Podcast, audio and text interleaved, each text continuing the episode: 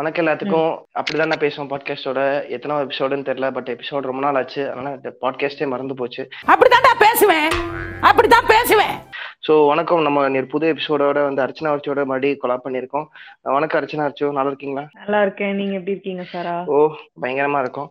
So இப்போ விஷயம் பார்த்தீங்கன்னா வந்துட்டு மென்டல் ஹெல்த் மென்டல் ஹெல்த் டிப்ரெஷனு இந்த மாதிரி டேர்ம்ஸ்லாம் வந்து இந்த ரீசெண்ட் ஆஃப்டர் கொரோனால வந்துட்டு ரொம்ப பீக்ல போயிட்டு இருக்க டைம் பேசியே ஆகணும் பிகாஸ் வந்துட்டு இல்ல ஏழை இப்படி பண்றிய ஏ கிறுக்கு மெண்டல் பயிலுலா.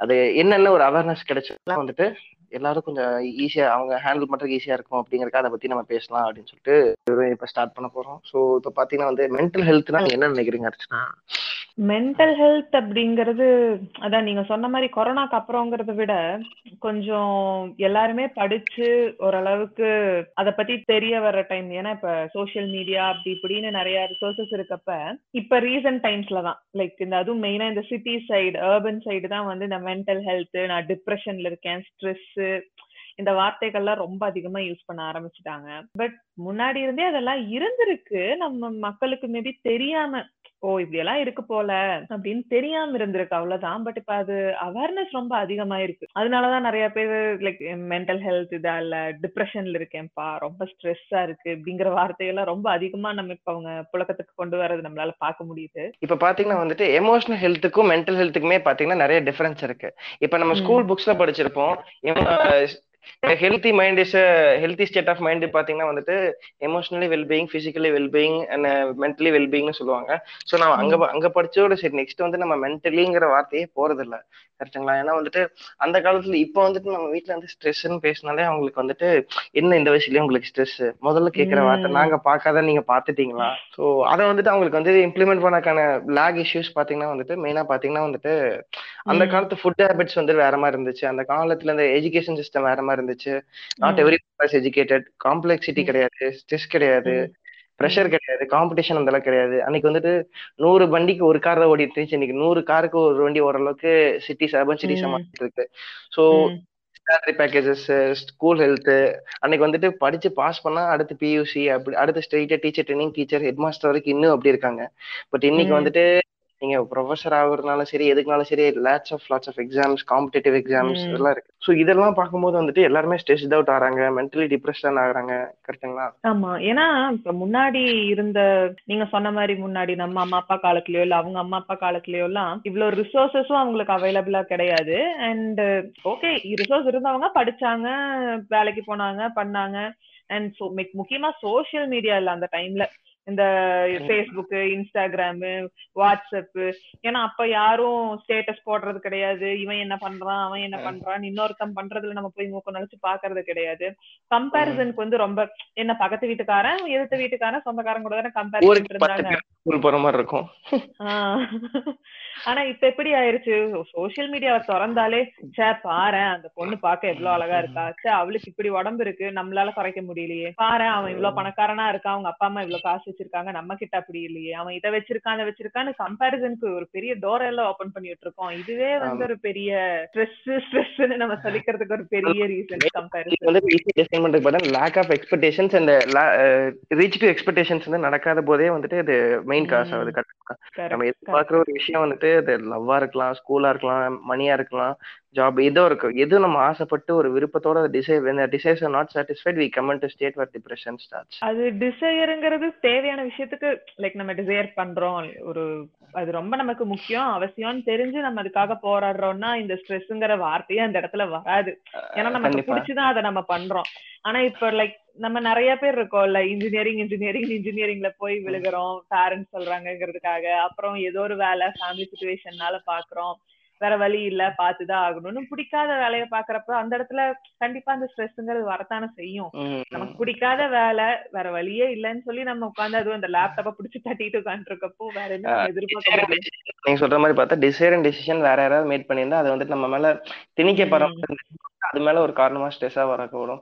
அந்த காலத்துல வந்துட்டு அப்படியே பத்து பேர் இருபது பேர் அவங்களுக்கு வந்துட்டு இந்த ரிசோர்ஸஸ் கம்மி. பட் அப்படி இருக்கும்போது வந்துட்டு ஒரு ஒரு கான்பிடன்ஸ் லெவலா இருக்கட்டும் ஒரு மென்டல் ஹெல்த் வந்து அவங்க வெல்பீங்கா வச்சுக்கிட்டாங்க. பிகாஸ் பிசிக்கலா அந்த அளவுக்கு கீப் அப் பண்ணிருந்தனால ஃபுட் ஸ்டேபிள் ஃபுட்ஸ் எல்லாம் இருந்தனால அந்த அளவுக்கு வந்துட்டு ஹெல்த்தி மெயின்டைன் பண்ணிட்டு எதுனாலும் பாத்துக்கலாம். இப்போ வந்துட்டு இன்னைக்கு இருக்கிற ஆண்டர்பனர்ஸ் பாத்தீங்கன்னா ஒரு ஹோட்டல் ஓனரா இருக்கட்டும் சாஃப்ட்வேர் இன்ஜினியர் அடுத்த செட் ஆஃப் ஆண்டர்பனர்ஸ் பாத்தீங்கன்னா இங்க வந்துட்டு அடுத்த ஒரு இருக்கவங்க எல்லாமே ஒரு ஃபார்ட்டி ஃபைவ் ஏஜ் கேப்ல இருக்காங்களே தவிர அந்த மிட் தேர்ட்டிஸ்ல இருக்கவங்களுக்கு. டுவெண்ட்டில இருந்து பிகாஸ் வந்து அன்னைக்கு வந்துட்டு ஒருத்தன் வந்து இறங்கி ஒரு கடையை போட்டாங்க. அந்த கடை இன்னைக்கு ரோட்டு கடையாச்சு. இன்னைக்கு வந்து சேலம் ஆர்ஆர் பிரியாணி மாதிரி ஒரு பெரிய பெரிய கடை ஓப்பன் பண்றதுக்கு அவங்களுக்கு வந்து ஒரு முன்னோடியே இருந்துச்சு. அவங்க பண்ணிட்டாங்க. இன்னைக்கு வந்துட்டு இருக்கிற எல்லா ரிசோர்சஸ் இருக்கு நெட் இருக்கு. ஆனா வந்துட்டு உட்காந்துட்டேன்னா அடுத்த நே- ஒரு இருபது நிமிஷத்துல ஒரு வேலை கிடைச்சிட முடியும். லிங்க்டின்லயோ நௌக்கரிலயோ போய் தேடி எடுக்க முடியும். எவ்வளவு ஜாப் சைட்ஸ் இருக்கு? ஃபிஷ் போல் நிறைய சைட்ஸ் இருக்கு. அப்படி இருக்கும்போது அங்க தேடாம வேலை போச்சுன்னு சொல்லி இருக்கவங்க இருக்காங்க. சூசைட் பண்ணிக்கிறவங்க இருக்காங்க. அதுக்கப்புறம் வந்துட்டு லவ்வர் இருந்துட்டாங்கன்னு சொல்லிட்டு இறந்தவங்க சூசைட் பண்ணிக்கிற இது ஸ்டேட் இருக்கு depression state self self harm பண்ணிட்டு இருக்காங்க. அப்புறம் வந்துட்டு. அந்த காலத்துல நீங்க பாத்திருப்பீங்க இந்த பருத்தி வீரன் படத்துல எல்லாம் பிரியாமணி வந்து ரொம்ப வருஷமா டென்த் எழுதிட்டு இருப்பாங்க. டென்த்தோ டுவெல்த்தோ ரொம்ப வருஷம் எழுதிட்டு அதை பத்தி. அவங்க கவலைப்படுற மாதிரி இருக்காது. அவங்க பாட்டுக்கு இருந்துட்டு. சோ அப்படி இருக்கும்போது இன்னைக்கு வந்து ஒரு அட்டம்ப்ட்டுக்கு ஒரு அரியர் டுவெல்த் எனக்கு தெரிஞ்சு ஒரு ஒரு ஃபியூ இயர்ஸ் பேக் பாத்தீங்கன்னா வந்து இன்ஜினியரிங்ல வந்துட்டு ஒருத்தன் அரியர் வச்சுட்டான். ஸோ வீட்ல அந்த இனிஷியல் டூ இயர்ஸ் கேட்கல தேர்ட் இயர்ல இருந்து அரியர் கேட்க ஆரம்பிச்சோன்னா அப்பா அம்மா வரக்கு முன்னாடி வந்துட்டு சூசைட் பண்ணிட்டான் ஸோ அவங்க வீட்லயும் அது கேட்க போறது இல்ல பட் அவங்க ஏதாவது தப்பா நினைச்சிருவாங்களோன்னு ஒரு பயத்துல சூசைட். பண்ணிட்டான் ஸோ எனக்கு தெரிஞ்சு நான் வந்துட்டு ஒட்டுக்கா வேன்ல ஸ்கூல்ல எல்லாம் பார்த்து இருந்து கண்ணு முன்னாடி இறந்தது அவர் தான் ம். ஸோ அப்பதான் என் லைஃப்ல திடீர்னு நான் சூஸ் பண்ண மாட்டேன்னு எனக்கு ஒரு பயத்தையும் கொடுத்துச்சு ஸோ அந்த மாதிரி வந்துட்டு எஜுகேஷன் இப்போ வந்துட்டு ஸ்ட்ரெஸ்ன்னு நீங்க சொல்லும்போது ஒர்க். மட்டும் எல்லா இடத்துலயும் இருக்குன்னு நீங்க நினைக்கிறீங்களா ஒர்க் மட்டும். இல்லாம ஆமா ஏன்னா இப்போ எஜுகேஷன் சைடுல நம்ம எடுக்கிறப்ப முன்னாடி வந்து ஒரு மெட்ரிகுலேஷன் சிலபஸ்னா மெட்ரிகுலேஷன் சிலபஸ் கவர்மெண்ட் ஸ்கூல்னா கவர்மெண்ட் ஸ்கூல் அப்படிதான் ரெண்டு தான் இருந்துச்சு. கொஞ்சம் நல்லா வசதியா இருக்கவங்க மெட்ரிகுலேஷன் ஸ்கூல்ல படிப்பாங்க. வசதி இல்ல ஆனா படிக்கணும். எப்படியாவது பசங்களை படிக்க வைக்கணும்னு நினைக்கிறவங்க கவர்மெண்ட் ஸ்கூலுக்கு அனுப்பிச்சிட்டு இருந்தாங்க. இப்ப எத்தனை? இந்த சிலபஸ் அந்த சிலபஸ் ஐசிஎஸ்சிங்கிறாங்க சிபிஎஸ்சிங்கிறாங்க இத்தனை சிலபஸ்ங்கிறாங்க அது இல்லாம அந்த குழந்தைங்க படிப்போட நிறுத்தக்கூடாது. எக்ஸ்ட்ரா கரிக்குலர் ஆக்டிவிட்டிஸ்லயும் ஐஐடி ஆ, மெயின் ஹிந்தி படிக்கணும்னு ஹிந்தி டியூஷன் அனுப்புறது. அந்த பிள்ளைக்கு அது ஹிந்தி படிக்கணும்னு. எக்ஸாம்ஸ்க்கு நடுவில் காம்படிட்டிவ் எக்ஸாம்ஸ்க்கு நீட்டுக்கெல்லாம் செவன்த்ல இருந்தே. படிக்க வைக்கிறாங்க. ஐடி ஜெய் மெயின் ரொம்ப பாஸ்ட்லாம் கிடையாது. பட் ஒரு ரீசனுக்கு முன்னாடி வந்துட்டு எனக்கு உண்மையிலேயே சிபிஎஸ்ல ஒரு எயித் நைன்த்துக்கு அப்புறம் தான் வந்துட்டு அந்த சமச்சீர். பிரச்சனை வரும்போது தான் ஓஹோ இப்படி சிலபஸ் இருக்கா? ஏன்னா நமக்கு அது எக்ஸ்போஷரே கிடையாது. மெட்ரிகுலேஷன் தெரியும். மத்த ஸ்டேட் போர்டு அடிம்பாங்க. அவ்வளவுதான். ம். சமச்சீர் இருந்ததுக்கு அப்புறம் தான் எல்லாமே தெரிய ஆரம்பிச்சது. அப்ப இப்ப ரீசெண்ட் டைம்ல பாத்தீங்கன்னா வந்துட்டு எல்லாமே சேஞ்ச் ஆயிருச்சு. சொன்ன மாதிரி ஐசிஎஸ்சி சிபிஎஸ்சி எஃப்ஆர்சி எல்லா சியும் வந்துடுச்சு இப்ப எஜுகேஷன் ஸ்டாண்டர்ட்ஸ் டென் ஸ்டாண்டர்ட்ஸ் வச்சிருக்காங்க. ஸ்பெஷல். சாதா சாதா ஸ்பெஷல் அந்த மாதிரி நிறைய வச்சிருக்காங்க. அந்தந்த பெரிய பெரிய ஸ்கூலுகள்லயுமே அவங்க ஆப்ஷன்ஸ் தராங்கல்ல பேரண்ட்ஸ்க்கு இந்த அபியும் நானும் படத்துல வர்ற மாதிரி. ஸ்விம்மிங்க்கு ஹார்ஸ் ரைடிங்க்கு டென்னிஸ்க்கு பேட்மிண்டனுக்கு இவ்வளவு இவ்வளவு ஃபீஸ் கட்டினீங்கன்னா போதும். இதுக்கு மேல நாங்க ஒரு ரூபா வாங்குறது கிடையாதுங்கிற மாதிரி எல்லாம் இது எல்லாம் வந்துட்டு எல்லாம் வந்து ஒரே பக்கம் கிடைக்கிறதே ஒரு ஈஸின்னு.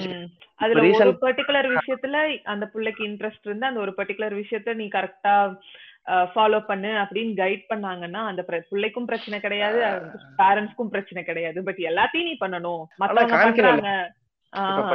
டென் பத்து விஷயம் இருக்குன்னா பத்தையும் ஷோகேஸ் பண்ணி அவங்களுக்கு எது இண்டிவிஜுவல் இருக்குன்னு ஃபைண்ட் அவுட் பண்ணலாம். ஆனா எனக்கு இது பிடிச்சிருக்குன்னு நான் பண்ணேன்னு சொல்லும் போது நீ திருப்பி அதுக்கே போன்னு சொல்லும் போது எப்படி இருக்கு? இதுவும் அந்த ஆப்ஷன் வந்துட்டு ஆப்ஷன் இஸ் டினைட் இல்ல. ஆப்ஷனா இருக்கணுமோ அதை மேண்டேட்டரியா மாத்திடுறாங்க. ஆமா. அதான் இப்போ வந்து ரீசெண்டா பாத்தீங்கன்னா வந்து ஒரு நைன்த் பையன் தான் பேசினேன். அவன்கிட்ட சொல்றான் வந்துட்டு ஸ்கூல் டியூஷன் இருக்குங்களா ஸ்கூல் இருக்கான் ஆன்லைன் கிளாஸ் இருக்கு? நடுவுல ஆஃப்லைன் கிளாஸஸ் இருக்கு. டெஸ்ட். இருக்கு யூனிட் டெஸ்ட் இருக்கு எல்லா டெஸ்ட் இருக்கு இதுல வந்து. ஸ்கூல் டியூஷன் தனியா இருக்காங்கம்மா அப்புறம் வந்து ஸ்கூல் மாஸ்டர் தனியா டியூஷன் எடுக்கிறாங்களாமா அது இல்லாம. வந்து வீட்ல வந்துட்டு பையனோட நாலேஜ் என்ஹான்ஸ் பண்ணுங்கிறக்கா ஒன் லேக் கிட்ட பே பண்ணி அந்த பைஜூஸ் கிளாஸஸ் சேர்த்து விட்டுருக்காங்களாமா ஐயோ உம் பை இது பைஜூஸ் இங்க என்ன நடத்துறாங்களோ அதை வச்சு பைஜூஸ் நடத்துறாங்களாமா. சோ பைஜூஸ்லயும் அதையும் கான்சென்ட் பண்ணி அதுல இருக்க எக்ஸாம்ஸையும் பாத்துக்கணுமாமா. சோ இவ்வளவு ஹேண்டில் பண்ணி அந்த பையன் இருக்கணும்.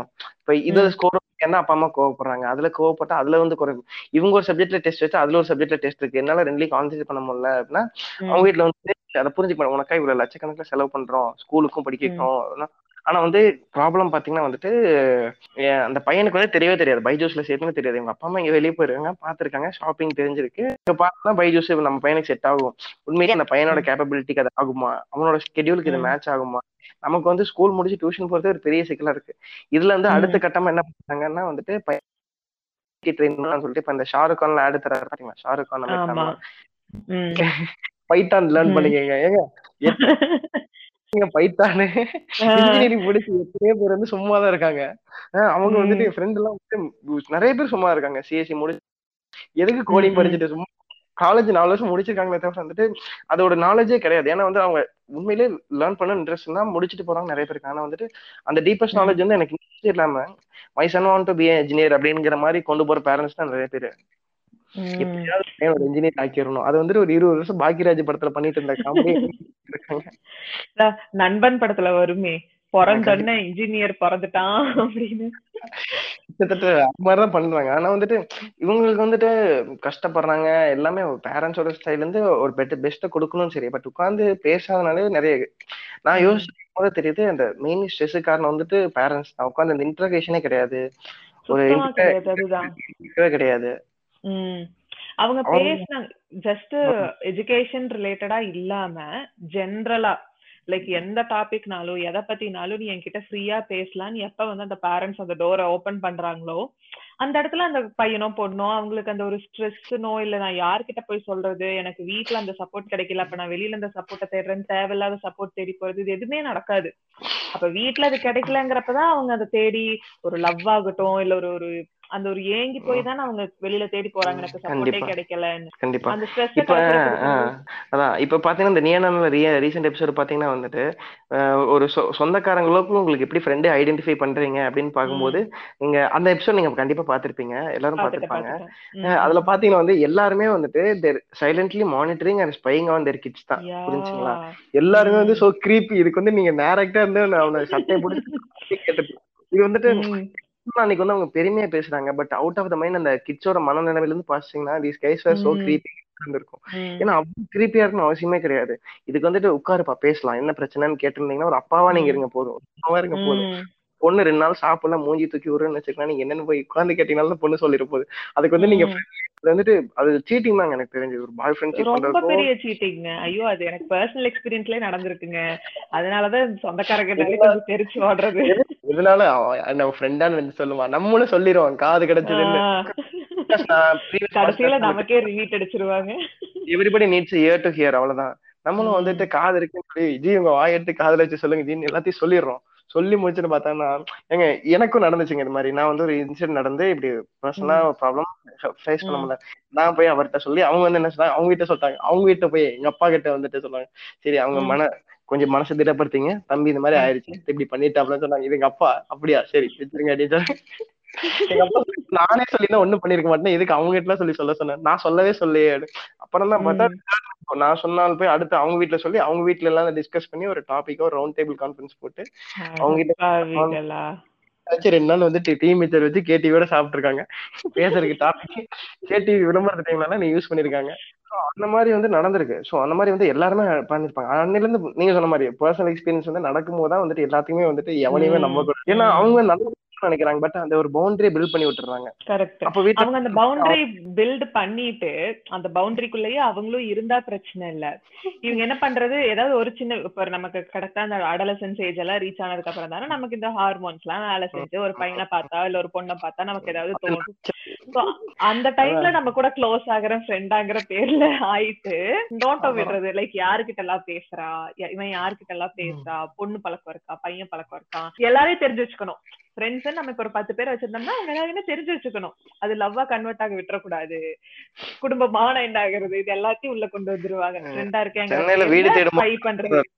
சென்னையில வீடு திரும்ப இருப்பாங்க அப்படிதான். உங்க உங்க பையனுக்கு எந்த பொண்ணு கூட பேசி பழக்கலாம் இல்லைங்களா? அப்புறம் அந்த மாதிரி அந்த மாதிரி அப்புறம் உங்க பொண்ணுங்கெல்லாம் வீட்டுக்கு வர மாட்டாங்களா? அப்படின்ட்டு உங்க உங்க வீட்டுல பசங்க இருக்காங்களா? அவங்க வீட்டுல ஃப்ரெண்ட்ஸ் எல்லாம் அவங்க இப்ப எனக்கு ஃப்ரெண்ட் இருந்தா வருவாங்களா? நாங்க நாங்க. பேட்ச் அதுக்கு நானா தான் கிடையாது. எங்களுக்கும் குடும்ப குட்டி ஃப்ரெண்ட்ஸ் எல்லாம் இருக்காங்க. அவங்களும் அடிக்கடி வந்து பார்த்துட்டு போவாங்க. இந்த மாதிரி ஃபீல் பண்ணலீங்க? Friends அடிக்கடி வர உங்க வீட்டுல பையன் பொண்ணு இருந்தா அவங்க வீட்டுக்கு ஃப்ரெண்ட்ஸ் வருவாங்க சாப்பிடுவாங்க இருப்பாங்க மாட்டாங்களா? அது மாதிரி எங்களுக்கு வரக்கூடாது. இல்ல இல்ல அப்படி இப்படி. ஏங்க உண்மையில ஆண் பெண் எதுக்கு படைக்கப்பட்டிருக்கு? ஒருத்தருக்கு ஒருத்தர் ஒருத்தர் இருந்துட்டு போவாங்க. இல்லைன்னா ஒரே ஒரு ஆள் இருந்துட்டு போவாங்க எல்லா சமையல் பண்ணுங்க எல்லாரும். ஒன்னும் ஆண் மட்டும் இருந்து பெண் மட்டும் இருந்துட்டு போட்டோம் ஆனா வந்துட்டு ஸ்கூல்லயே பாத்துருங்களா கிளாஸ்ல மேல் ஃபீமேல் இருப்பாங்க. ஆனா வந்து பேசக்கூடாது. ஐயோ ஆமா வாய்ஸ்குள்ள வச்சுக்க. பேசுறது அடிக்கிறது ஹியூமிலேட் பண்றது. நம்ம எல்லாம் எவ்வளவு சிக்கி இருப்போம் பேசி பேசி. இல்ல எதுக்கு அப்படி அப்படி திருட்டுத்தனமா? அப்ப நீங்க பண்றது வந்து நார்மலா பேசுங்க. இவங்களும் உங்களோட ஈக்குவல் ஜெண்டர் தான். அங்க வந்துட்டு ஏன் பொண்ணு மாதிரி எழுதுறேன்னு பையனை டீஸ் பண்றது. அப்புறம் வந்துட்டு நீ என்ன பையன்? கத்துறன்னு பொண்ணை டவுன் பண்றது. இல்ல அங்கேயே ஹியூமிலேட் ஸ்டார்ட் பண்ணாங்க நம்ம சொன்ன மாதிரி எஜுகேஷன் சிஸ்டம்னு பேசினாலே வந்துட்டு ஆரம்பத்துல இருந்து வந்துட்டு ஒரு ஒரு ரேஸ்ல ரன் பண்றதுக்காக தான் வந்துட்டு ஒரு எஜுகேஷன் சிஸ்டமே இங்க டிராவல் ஆயிட்டு இருக்கு அதை இங்க அப்படி யூஸ் பண்ணிக்கிறாங்க. அதை வச்சுதானே நிறைய இன்ஸ்டிடியூஷன்ஸ் நிறைய சம்பாதிக்கிறாங்க அந்த எஜுகேஷன் எவ்வளவு பெரிய ஒரு பணம் புழங்குற ஒரு ஃபீல்டா இருக்கு அதுல சீரியஸ்ல பர்சனல். ஸ்கேம் பாத்தீங்கன்னா வந்துட்டு ஹாஸ்டல் ஸ்கேம் வந்துட்டு நான் பர்சனல் எக்ஸ்பீரியன்ஸ் பண்ணிருக்கேன் ஒருத்தனை எப்படி வந்துட்டு ஈஸியா தூக்கி விடுறாங்க ஒருத்தனை நல்லா படிக்கிறவன் ஏதாவது ஒரு ரீசன்க்கா எப்படி குத்தி விட்டு அவனை கீழே இறக்கி விடுறாங்க ஒரு நல்ல. கிரேட்ல ஒரு நைன்டி நைன்டி ஃபைவ் பர்சன்டேஜ்ல உள்ள போறான்னா ஹை ஸ்கூல்ல ரெண்டே வருஷத்துல எப்படி அவனை டவுன் பண்ணி அவன் டோட்டல் மென்டல் ஹெல்த் எப்படி டிப்ரெஸ் பண்றாங்க அவனோட கேரக்டர். அப்படியே மாத்துறது மோல்டிங் எல்லாமே அந்த லெவன்த் டுவெல்த் மாத்தி விட்டுறாங்க. சரி வந்துட்டு நிறைய விஷயங்கள் மாத்துறதுக்கு காரணம் வந்து அந்த ஹாஸ்டல் அந்த ஸ்கூல் லைஃப்ங்க தான். ஏன்னா வந்து அவன் அதுக்கே நோண்டி நோண்டி இப்போ நம்ம படிச்ச லெவன்த் டுவெல்த் மேக்ஸ் எங்கேயுமே தேவைப்பட போறது இல்ல பட் அது ஒரு அப்ளிகேஷனே எங்கேயும் சொல்லி தரல. இப்ப லைஃப்ல எங்கேயோ ஒரு. காம்ப்ளெக்ஸான விஷயத்துக்கு தேவைதான் அந்த ஸ்கில்லாத இருக்கு. நம்ம மண்டையில ஒரு ப்ராப்ளம் சால்விங் ஸ்கில்லாத நம்ம கிட்ட இருக்கட்டும். ஆனா வந்துட்டு அந்த. அப்ளிகேஷன் எங்கேயுமே நம்ம வரைக்கும் சொல்லவே இல்லையே. இன்னைக்கு வரும் பொட்டாசியம் குளோரைன் என் டூ ஓய் நான் சேர்த்து பண்ண போறது இல்லையே இன்னைக்குமே எல்லாமே அந்த மார்க் வாங்குறதுக்கு நீ என்ன பண்ணணும்? இந்த ரெண்டு லைன் படிச்சியா? இது டூ மார்க் இந்த பேரா படிச்சியா? ஃபைவ் மார்க் மார்க் வாங்குறதுக்கு எப்படின்னு சொல்லி தர்றதே தவிர லைஃப் ஸ்கில்லா அதை எப்படி கன்வெர்ட் பண்ணணும்? பிகாஸ் இந்த பேஸ் லைன் வந்து சொல்லித்தரவங்களுக்கு அட்லீஸ்ட் தெரிஞ்சதுன்னா வந்து தெரியும். அவங்களுக்கு ஒரு end of education get into good college get into good good job and get into good good salary get a good wife get settled அவ்வளவுதான். Get a loan get a car get a bike அவ்வளவுதான். முடிஞ்சு. இதுக்கு வேற ஒரு லைஃபை தாண்டி ஒரு அச்சீவ்மெண்ட்டுங்கிறது ஃபாலோ யுவர் பேஷன் பேஷன் வச்சு காசு சம்பாதிக்கலாமா? இல்ல பேஷனுக்கு காசு செலவு பண்ணணுமா? அந்த பேஷனை ஃபாலோ பண்ணணுமா? எனக்கு தெரிஞ்ச பேஷனுங்கிற வார்த்தையை நான் காலேஜ் டைம்ல கேள்விப்படுறேன் follow your passion follow your dreams அப்படின்னா பேஷன்னா என்னங்க? அப்பதான். ஏன்னா சின்ன வயசுல நம்ம கேட்டோம் வாட் இஸ் இது ஆம்பிஷன் கேட்பாங்க. வாட் இஸ் அதான் கேட்பாங்க. ஒரு ஆமா. காலேஜ் வந்ததுக்கு அப்புறம் அந்த கரியர்னா என்ன? என்ன நமக்கான நம்ம நமக்கானது எப்படி நம்ம சேஸ் பண்ணணும்? அப்பெல்லாம் அப்பதான் புரியும் இவ்வளவு இருக்கா? எல்லாம் ஏமாத்திருக்கீங்களா டே அப்படின்னு. இத்தனை சொல்லி தர அந்த ஸ்கூல் காலேஜ்ல மணியை எப்படி ஹேண்டில் பண்ணணும்னு சொல்லி தர்றாங்களா? இல்ல இல்ல. நம்ம பேரண்ட்ஸ்க்கும் அத பத்தி ஐடியா கிடையாது. அவங்க எப்படி இப்போ ஒரு கிரெடிட் கார்டு சிம்பிளா ஒரு கிரெடிட் கார்டு எடுத்துக்குவோம். அதை எப்படி எல்லாம் நல்ல விஷயம் நமக்கு நம்மளோட பெனிஃபிட்டுக்கு யூஸ் பண்ணலாம்னு எத்தனை பேருக்கு தெரியும்? கிரெடிட் கார்டுனாலே ஐயோன்னு தெரிச்சோடுற மாதிரி ஃபர்ஸ்ட் ஃபர்ஸ்ட் கடை வாங்கும்போது வந்துட்டு அவங்க வீட்டு- வீட்டுல சொன்னாங்கன்னா நாளை பின்ன யாராவது நம்ம வீட்டு வாசல் வந்தா எனக்கு உனக்கு சம்மந்தம் இல்லைன்னு சொல்லிடுவேன்னு சொன்னாங்க. இல்ல, நான் கிரெடிட் கார்டு தானே வாங்கினேன். வேற ஏதாவது புள்ளைய கட்டிட்டு வந்த மாதிரி நீங்க அந்த அளவுக்கு போஸ்ட் வந்துட்டு நான் சைன் பண்ணிட்டு இருக்கேன். என்னன்னு கேட்டாங்க கிரெடிட் கார்டு அவ்வளவுதான். போச்சு. பொடியே போச்சு குடும்பம். வாழ்க்கையே என்ன ஒரு பை- தண்ணிதான் தெளிச்சு இல்ல எனக்கு அவனுக்கு சம்மந்தமே இல்லை. யாருக்குமே பொறுப்பே இல்லை. அந்த மாதிரி ஆயிருக்கும். அது என்னமோ அதுதான். ரொம்ப தேவையான விஷயத்தையெல்லாம் சொல்லி தரது இல்ல எப்படி. மார்க் வாங்கணும்? அந்த ஒரு அந்த எப்படி சொல்றது? ஒரு ஒர்க் ஃபோர்ஸ் கிரியேட் பண்றதுக்கு எப்படி ஒரு சிஸ்டம் வேணுமோ? அதுதான். படிக்கிறியா? சிம்பிளான? சிம்பிளான? சிம்பிளான லாஜிக்கு நீங்க ஒரு லோன் வாங்குறீங்க. அது ஆயிரம் ரூபாய் கட்டலாம் ரெண்டாயிரம் ரூபாய் கட்டலாம் எவ்வளவு கட்டுறோம் நீங்க பைக்கோ போனோ ஏதோ ஒரு இஎம்ஐ போடுறீங்க. அந்த இஎம்ஐ வந்து நீங்க சிக்ஸ் மந்த்ஸ் ரீபேமெண்ட் பண்ணாதான் உங்களுக்கு வந்து சிபில் ஸ்கோர் வந்துட்டு மைனஸ் ஒன்ல இருந்துட்டு உங்களுக்கு ஜீரோ ஒன்னோ இல்ல டூ வரைக்கும் உங்களுக்கு இன்க்ரீஸ் ஆகும். அதே நீங்க நார்மலா கிரெடிட் கார்டு வாங்குனீங்கன்னா அதை த்ரீ மந்த்ஸ் ரீபே பண்ணாலே வந்து உங்களுக்கு கிரெடிட் ஸ்கோர் வந்து. பூஸ்ட் ஆயிரும். ஸோ இது ஒரு சிம்பிளான. லாஜிக் ஒரு பேஸ். கான்செப்ட் கொடுத்திருந்தாலே போதும். இது வந்துட்டு அக்கௌண்ட்ஸ் படிக்கிறவனுக்கு எதுவுமே தெரியாது. எதுக்கு இன்ட்ரெஸ்ட் எவ்வளவு எந்தெந்த ப்ராடக்ட் எவ்வளவு tax எதுவுமே தெரியாது. மெயின் வந்து அந்த கிரெடிட் ஸ்கோர் அதான் அந்த கிரெடிட் ஸ்கோர் நமக்கு நல்லா இருந்துச்சுனாலே நாளை பின்ன நம்ம ஏதாவது லோன் வாங்க போறப்ப ஈஸியா நமக்கு கிடைக்கும். அதுல எவ்வளவு பெனிஃபிட். இருக்கு? கிரெடிட் கார்டு யூஸ் பண்ணா ரிவார்ட் பாயிண்ட்ஸ் கிடைக்கும். அதை வச்சு நம்ம நிறைய ஏதோ ஒன்னு அமேசான்ல பர்ச்சேஸ் பண்றதோ நிறைய அதுல பெனிஃபிட் பெட்ரோல் கார்டு பெட்ரோல் பாத்தீங்கன்னா பண்ணலாம். அந்த பெனிஃபிட்ஸ் இருக்குங்கிறதே யாரும் சொல்லி தரது இல்லையே அந்த ஒரு சாதாரண மக்களுக்கு அது தெரிஞ்சு அவங்க அதை யூஸ் பண்ணிட்டா அது எப்படி? அவங்க எப்படி அதை யூஸ் பண்ணிரலாம் தெரிஞ்சு அப்படிங்கிற இப்ப மாதிரி தான் கிடைக்குது. அதான் கிரெடிட் கார்டு நார்மலா யார் வேணாலும் யூஸ் பண்ணலாம். எல்லா எவ்வளவு பெனிஃபிட்ஸ் இருக்கு அதுல. அவ்வளோ ஒரு ஒரு ஏர்போர்ட்ல ஒரு டிராவல் பண்றப்ப அந்த லாஞ்ச் யூஸ் பண்றதுக்காகட்டும் ஒரு ரூபா ரெண்டு ரூபால யூஸ் பண்ணிக்கலாம். அந்த மாதிரி நிறைய பெனிஃபிட்ஸ் இருக்கு. ஆனா யாருக்குமே தெரியறது இல்ல ஏன்னா அவங்களுக்கு யாரும் சொல்லி கொடுக்கல. என்னன்னு பாத்தீங்கன்னா வந்துட்டு நமக்கு காட்டப்பட்ட சினிமாவா இருக்கட்டும் நமக்கு மேகசின்ஸா இருக்கட்டும் நியூஸஸா இருக்கட்டும் அந்த கிரெடிட் கார்டு மேல ஒரு தப்பான பிம்பத்தையே காமிச்சிட்டாங்க. கிரெடிட் கார்டு வாங்கின உயிர் பலி இறந்தவங்க எவனும் ம். ஓவர்டி வாங்கி கட்டாம இருந்தா எவனாலும் வந்து கேட்க தான் போறோம். உங்க கார்டு கடன் வாங்குறீங்க குறிப்பு கொடுக்காம இருந்தா கேட்காம இருப்பாங்களா இப்பதான் இப்ப மினிமம் டியூ ஆப்ஷன்லாம் இருக்குல்லங்க. ஃபுல் டியூ கட்ட முடியல இருபத்தஞ்சாயிரம் கட்ட முடியல எட்டாயிரம் நாலாயிரம் கட்டிட்டு போங்க. அவ்வளவுதான். இன்ட்ரெஸ்ட் வருதுன்னா அதை பத்தி கவலைப்படாதீங்க. அது அதுக்கும் பார்க்காம இருந்தா எதுவுமே கட்டாம இருக்கவங்க மாட்டிக்கிறாங்க. Credit card. கலெக்ஷன் இப்பெல்லாம் வந்துட்டு அவ்வளவு ஹாஷா ஹேண்டில் பண்ண முடியாது. முதல் மாதிரி வந்துட்டு மானக்கேடா வந்து யார்கிட்டயும் பேசிட்டு இருக்க முடியாது. ஏன்னா அதை வச்சு நம்மளால வந்துட்டு ட்விஸ்ட் பண்ணி கிரெடிட் கார்டே கட்டாம பண்ணிடுறாங்க. பேங்க் மேல திருப்பி கேஸ் போட முடியும் போதும். ஸோ மக்கள் அந்த அளவுக்கு விழிப்புணர்வு ஆயிட்டாங்க ஸோ நெக்ஸ்ட் ரிலேஷன்ஷிப் தாங்க மெயினான பார்ட் வந்துட்டு எல்லாருமே வந்துட்டு டேமேஜ் ஆகிறது மென்டல் ஹெல்த்னு பாத்தீங்கன்னா வந்து எல்லாருமே அவ்வளோ ஸ்டேபிளா இருக்கவங்க பாத்தீங்கன்னா வந்துட்டு ரிலேஷன்ஷிப் நாட் ஒன்லி வித் கப்புலா இருக்கலாம் பட் ஒரு ஃபேமிலியா இருக்கட்டும் ஒரு அப்பா பையன் அம்மா பொண்ணு தாத்தா பாட்டி ம். எல்லாத்தோட ரிலேஷன்ஷிப்போட இன்டாக்டா கனெக்ட்ல இருக்கும்போது வந்துட்டு அந்த ரிலேஷன்ஷிப் பிரேக் ஆகும்போதோ அவங்க இறந்து போகும்போதோ அவங்க மேல. இருக்கிற அந்த பெரிய நெக்ஸ்ட் நம்ம கிடைக்காதுன்னு நினைக்கும் போது பாத்தீங்கன்னா வந்துட்டு ஒரு ஒரு டிப்ரெஷன்ல போயிருது. அவங்க பார்க்க முடியாதுன்னு ம். நினைக்கிறது. ரியாலிட்டியை வந்து ஏத்துக்கிறதே கிடையாது.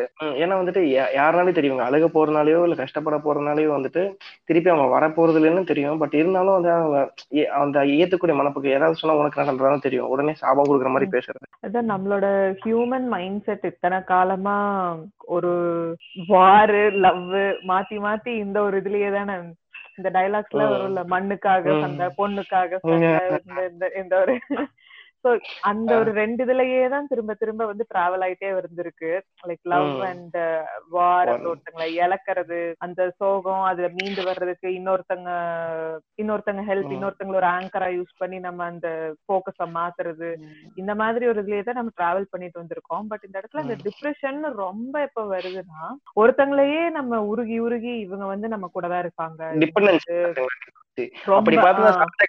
தாஜ்மஹால் கட்டிருக்க முடியும். மொத பொண்டாட்டி செத்தோடனே தாஜ்மஹால் கட்டிருக்க அதே ஒரு பொண்டாட்டிக்கு எதுக்கு வெயிட் பண்ணுங்க ஷாஜகான் தாக்கப்பட்டாரா? கட்டணம் இந்நேரம் பதிமூணு தாஜ்மஹால் இருந்திருக்கணுங்க எல்லா ஆமா. எல்லாத்தையும் லவ் பண்ணாருன்னா. ஏங்க இல்ல. அது எத்தனாவது பிரசவத்துக்கு இறக்கும் போது. நீங்க வந்துட்டு உண்மையா ஐ மீன் மேபி அந்த பதிமூணு பொண்டாட்டி யாரும் இறக்காம இருந்திருக்கலாம். அதனால வந்துட்டு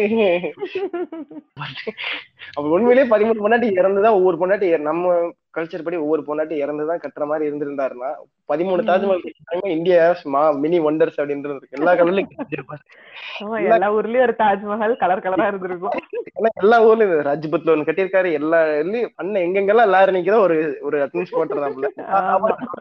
நீங்க இந்த சந்தான படத்தை கேட்பாங்க நீ எல்லா பேங்க்லயும் லோன் தான் வாங்கியிருக்க வீடு கட்டவே இல்ல அந்த மாதிரி எல்லா பக்கம் நீ பொண்ணுதான் கட்டிவி கடைசி வரைக்கும் தாஜ்மஹால் கட்டவே இல்ல அந்த மாதிரி ஆயிடுச்சு. அதான் ரிலேஷன்ஷிப் வந்துட்டு பிரேக் ஆகுதுங்க இப்போ வந்து இந்த ஜென்ரேஷன் வந்துட்டு ஃபர்ஸ்ட் ஃபர்ஸ்ட் நீங்க சொன்ன மாதிரி பேரண்ட்ஸ் பேசுறதே கிடையாது. இந்த அப்பா அம்மா வந்துட்டு அவங்க வாட் எவர் ஜாப் போட்டுங்க. அவங்க வந்துட்டு ஐடில இருக்கணுமோ இல்ல டீச்சரா இருக்கணும் தொழில் பண்றவங்களா இருக்கணும் கூலி வேலைக்கு போறவங்க ஏதோ ஒரு அவங்க வந்துட்டு பேஸ் வந்து அவங்க பேரண்ட் என்ன நாள் எந்த வேலைக்கு போனாலும் திரும்பி வீட்டுக்கு சோத்துக்கு வர தூங்கறதுக்கு வர இல்ல எதுக்கோ ம். வீட்டுக்கு வர. Because you have family have ration card have Aadhaar card so. அப்படி ஒரு குடும்பம்னு இருந்து எல்லாரும் வரும்போது எந்த ஃபாரின்ல இருந்தாலும் ஒரு குடும்பம்னு எல்லாரும் வராங்கல்ல கல்யாணம் பண்ணிக்கிறாங்கல்ல. சோ அந்த. ஒய்ஃப் பாக்குறது கூட ஒய்ஃப் எந்த அளவுக்கு பாத்துக்கிறது இல்ல. அந்த குழந்தை குட்டி பாத்துக்கிறது இல்ல. ஒய்ஃப் புருஷனையும் பாத்துக்கிட்டு குழந்தை குட்டி பாத்துக்கிட்டு வளர்ந்து அது தவிர்ந்து நமக்கு மட்டும் போயிடுச்சு அவ்வளவுதான் நம்ம வேலையை காட்ட வந்து சீரியல் பார்க்க போறது பக்கத்து வீட்டுல பேச போறது. வந்து இன்ஸ்டாகிராம்ல ஸ்கேம் பண்ணிருக்காங்க. யோசிச்சு பாருங்க. இது வந்து எவ்வளவு ப்ரூட்டல் எயித்து படிக்கிற பொண்ணு. வந்துட்டு பண்ணிருக்காங்க. ஸோ இதுக்கெல்லாம் காரணம் யாரும் ஒரு அட பேரண்ட் சூப்பர்விஷன் இல்லாத எவ்வளவு பெரிய பிரச்சனை? அந்த பொண்ணுக்கு. எது நல்லது கெட்டதுன்னு தெரியாது. ஒரு பொண்ணு கிட்ட. வந்து you look gorgeous when you're when you're strip down கேட்கும்போது என்ன கேட்க முடியும் எல்லாருமே? அந்த பொண்ணுக்கு ஓ உண்மையில விருப்பமா இல்லையான்னு தெரியல. அதோட நோ டிசிஷன் கிடையாதுல்ல. ஒரு பையன் வந்துட்டு ட்ரை. ஒரு பையன் பேசினா சும்மா இருப்பான்? அந்த ஏஜ்கார பையன் ஒரு பத்தொன்பது காலேஜ் படிக்க பையன். அவன் ஷேர் பண்ணிருக்கான். எல்லாரும் அவனுக்கு மட்டும் காமிச்சு எனக்கு காமி. அப்படி இந்த மாதிரி வந்துட்டு எல்லா பிரச்சனையும் வந்து இழுத்துட்டு போற காரணம் வந்து இந்த சூப்பர்விஷனே கிடையாது. ஒரு சூப்பர்விஷனா ம். உடனே மணியாச்சும் போனை கொண்டு வந்து எல்லா டேபிள்ல வை அந்த இந்த மாதிரி பண்றது கிடையாது. ஒருத்தவங்க வீட்டுல வந்துட்டு நான் ரீசெண்டா ஒரு ரிலேட்டிவ் வீட்டுல அவங்களே வந்துட்டு. குழந்தைக்கு கேட்டு போன் வாங்கியிருக்காங்க. சரிங்களா.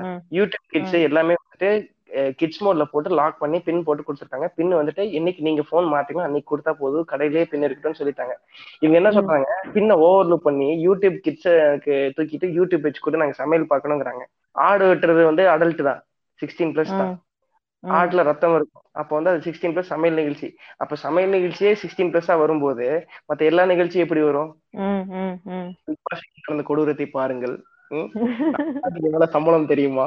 சோ இது மாதிரி எல்லாம் நியூஸ் பார்க்கும்போது தே கெட் பேட்லி இன்ஃபுளுன்ஸ் அப்புறம் வந்து இன்ஸ்டாகிராம் யூஸ் பண்ண வர்றது அதுல என்ன இருக்கு அப்படின்னு நிறைய பீப்புளுக்கு வந்துட்டு என் பொண்ணு இன்ஸ்டாகிராம்ல இருக்கா? அப்படிங்க முதல்ல வந்து நீங்க வாட்ஸ்அப்ல இருக்கியா? வாட்ஸ்அப் இருக்கியான்னு கேட்டிருப்பாங்க. நம்ம ஜென்ரேஷன்ல வந்த. புதுசு ஹண்ட்ரட் வந்த புதுசு எல்லாத்துக்கும் அப்பதான் ஜில்லிபினே வந்துட்டு இருந்த டைம் சோ இதுல ஃபோர் பாயிண்ட் ஓ அந்த அந்த டைம்ல இப்ப ஃபோரு அந்த மாதிரி டைம்ல இப்பெல்லாம் வந்துட்டு நீ வந்து இன்ஸ்டால இருக்கியா? இன்ஸ்டா ஐடி யாருமே அவங்க பேர் வச்சுக்கிறது இல்ல. Dazzling dazzling queen That's little princess.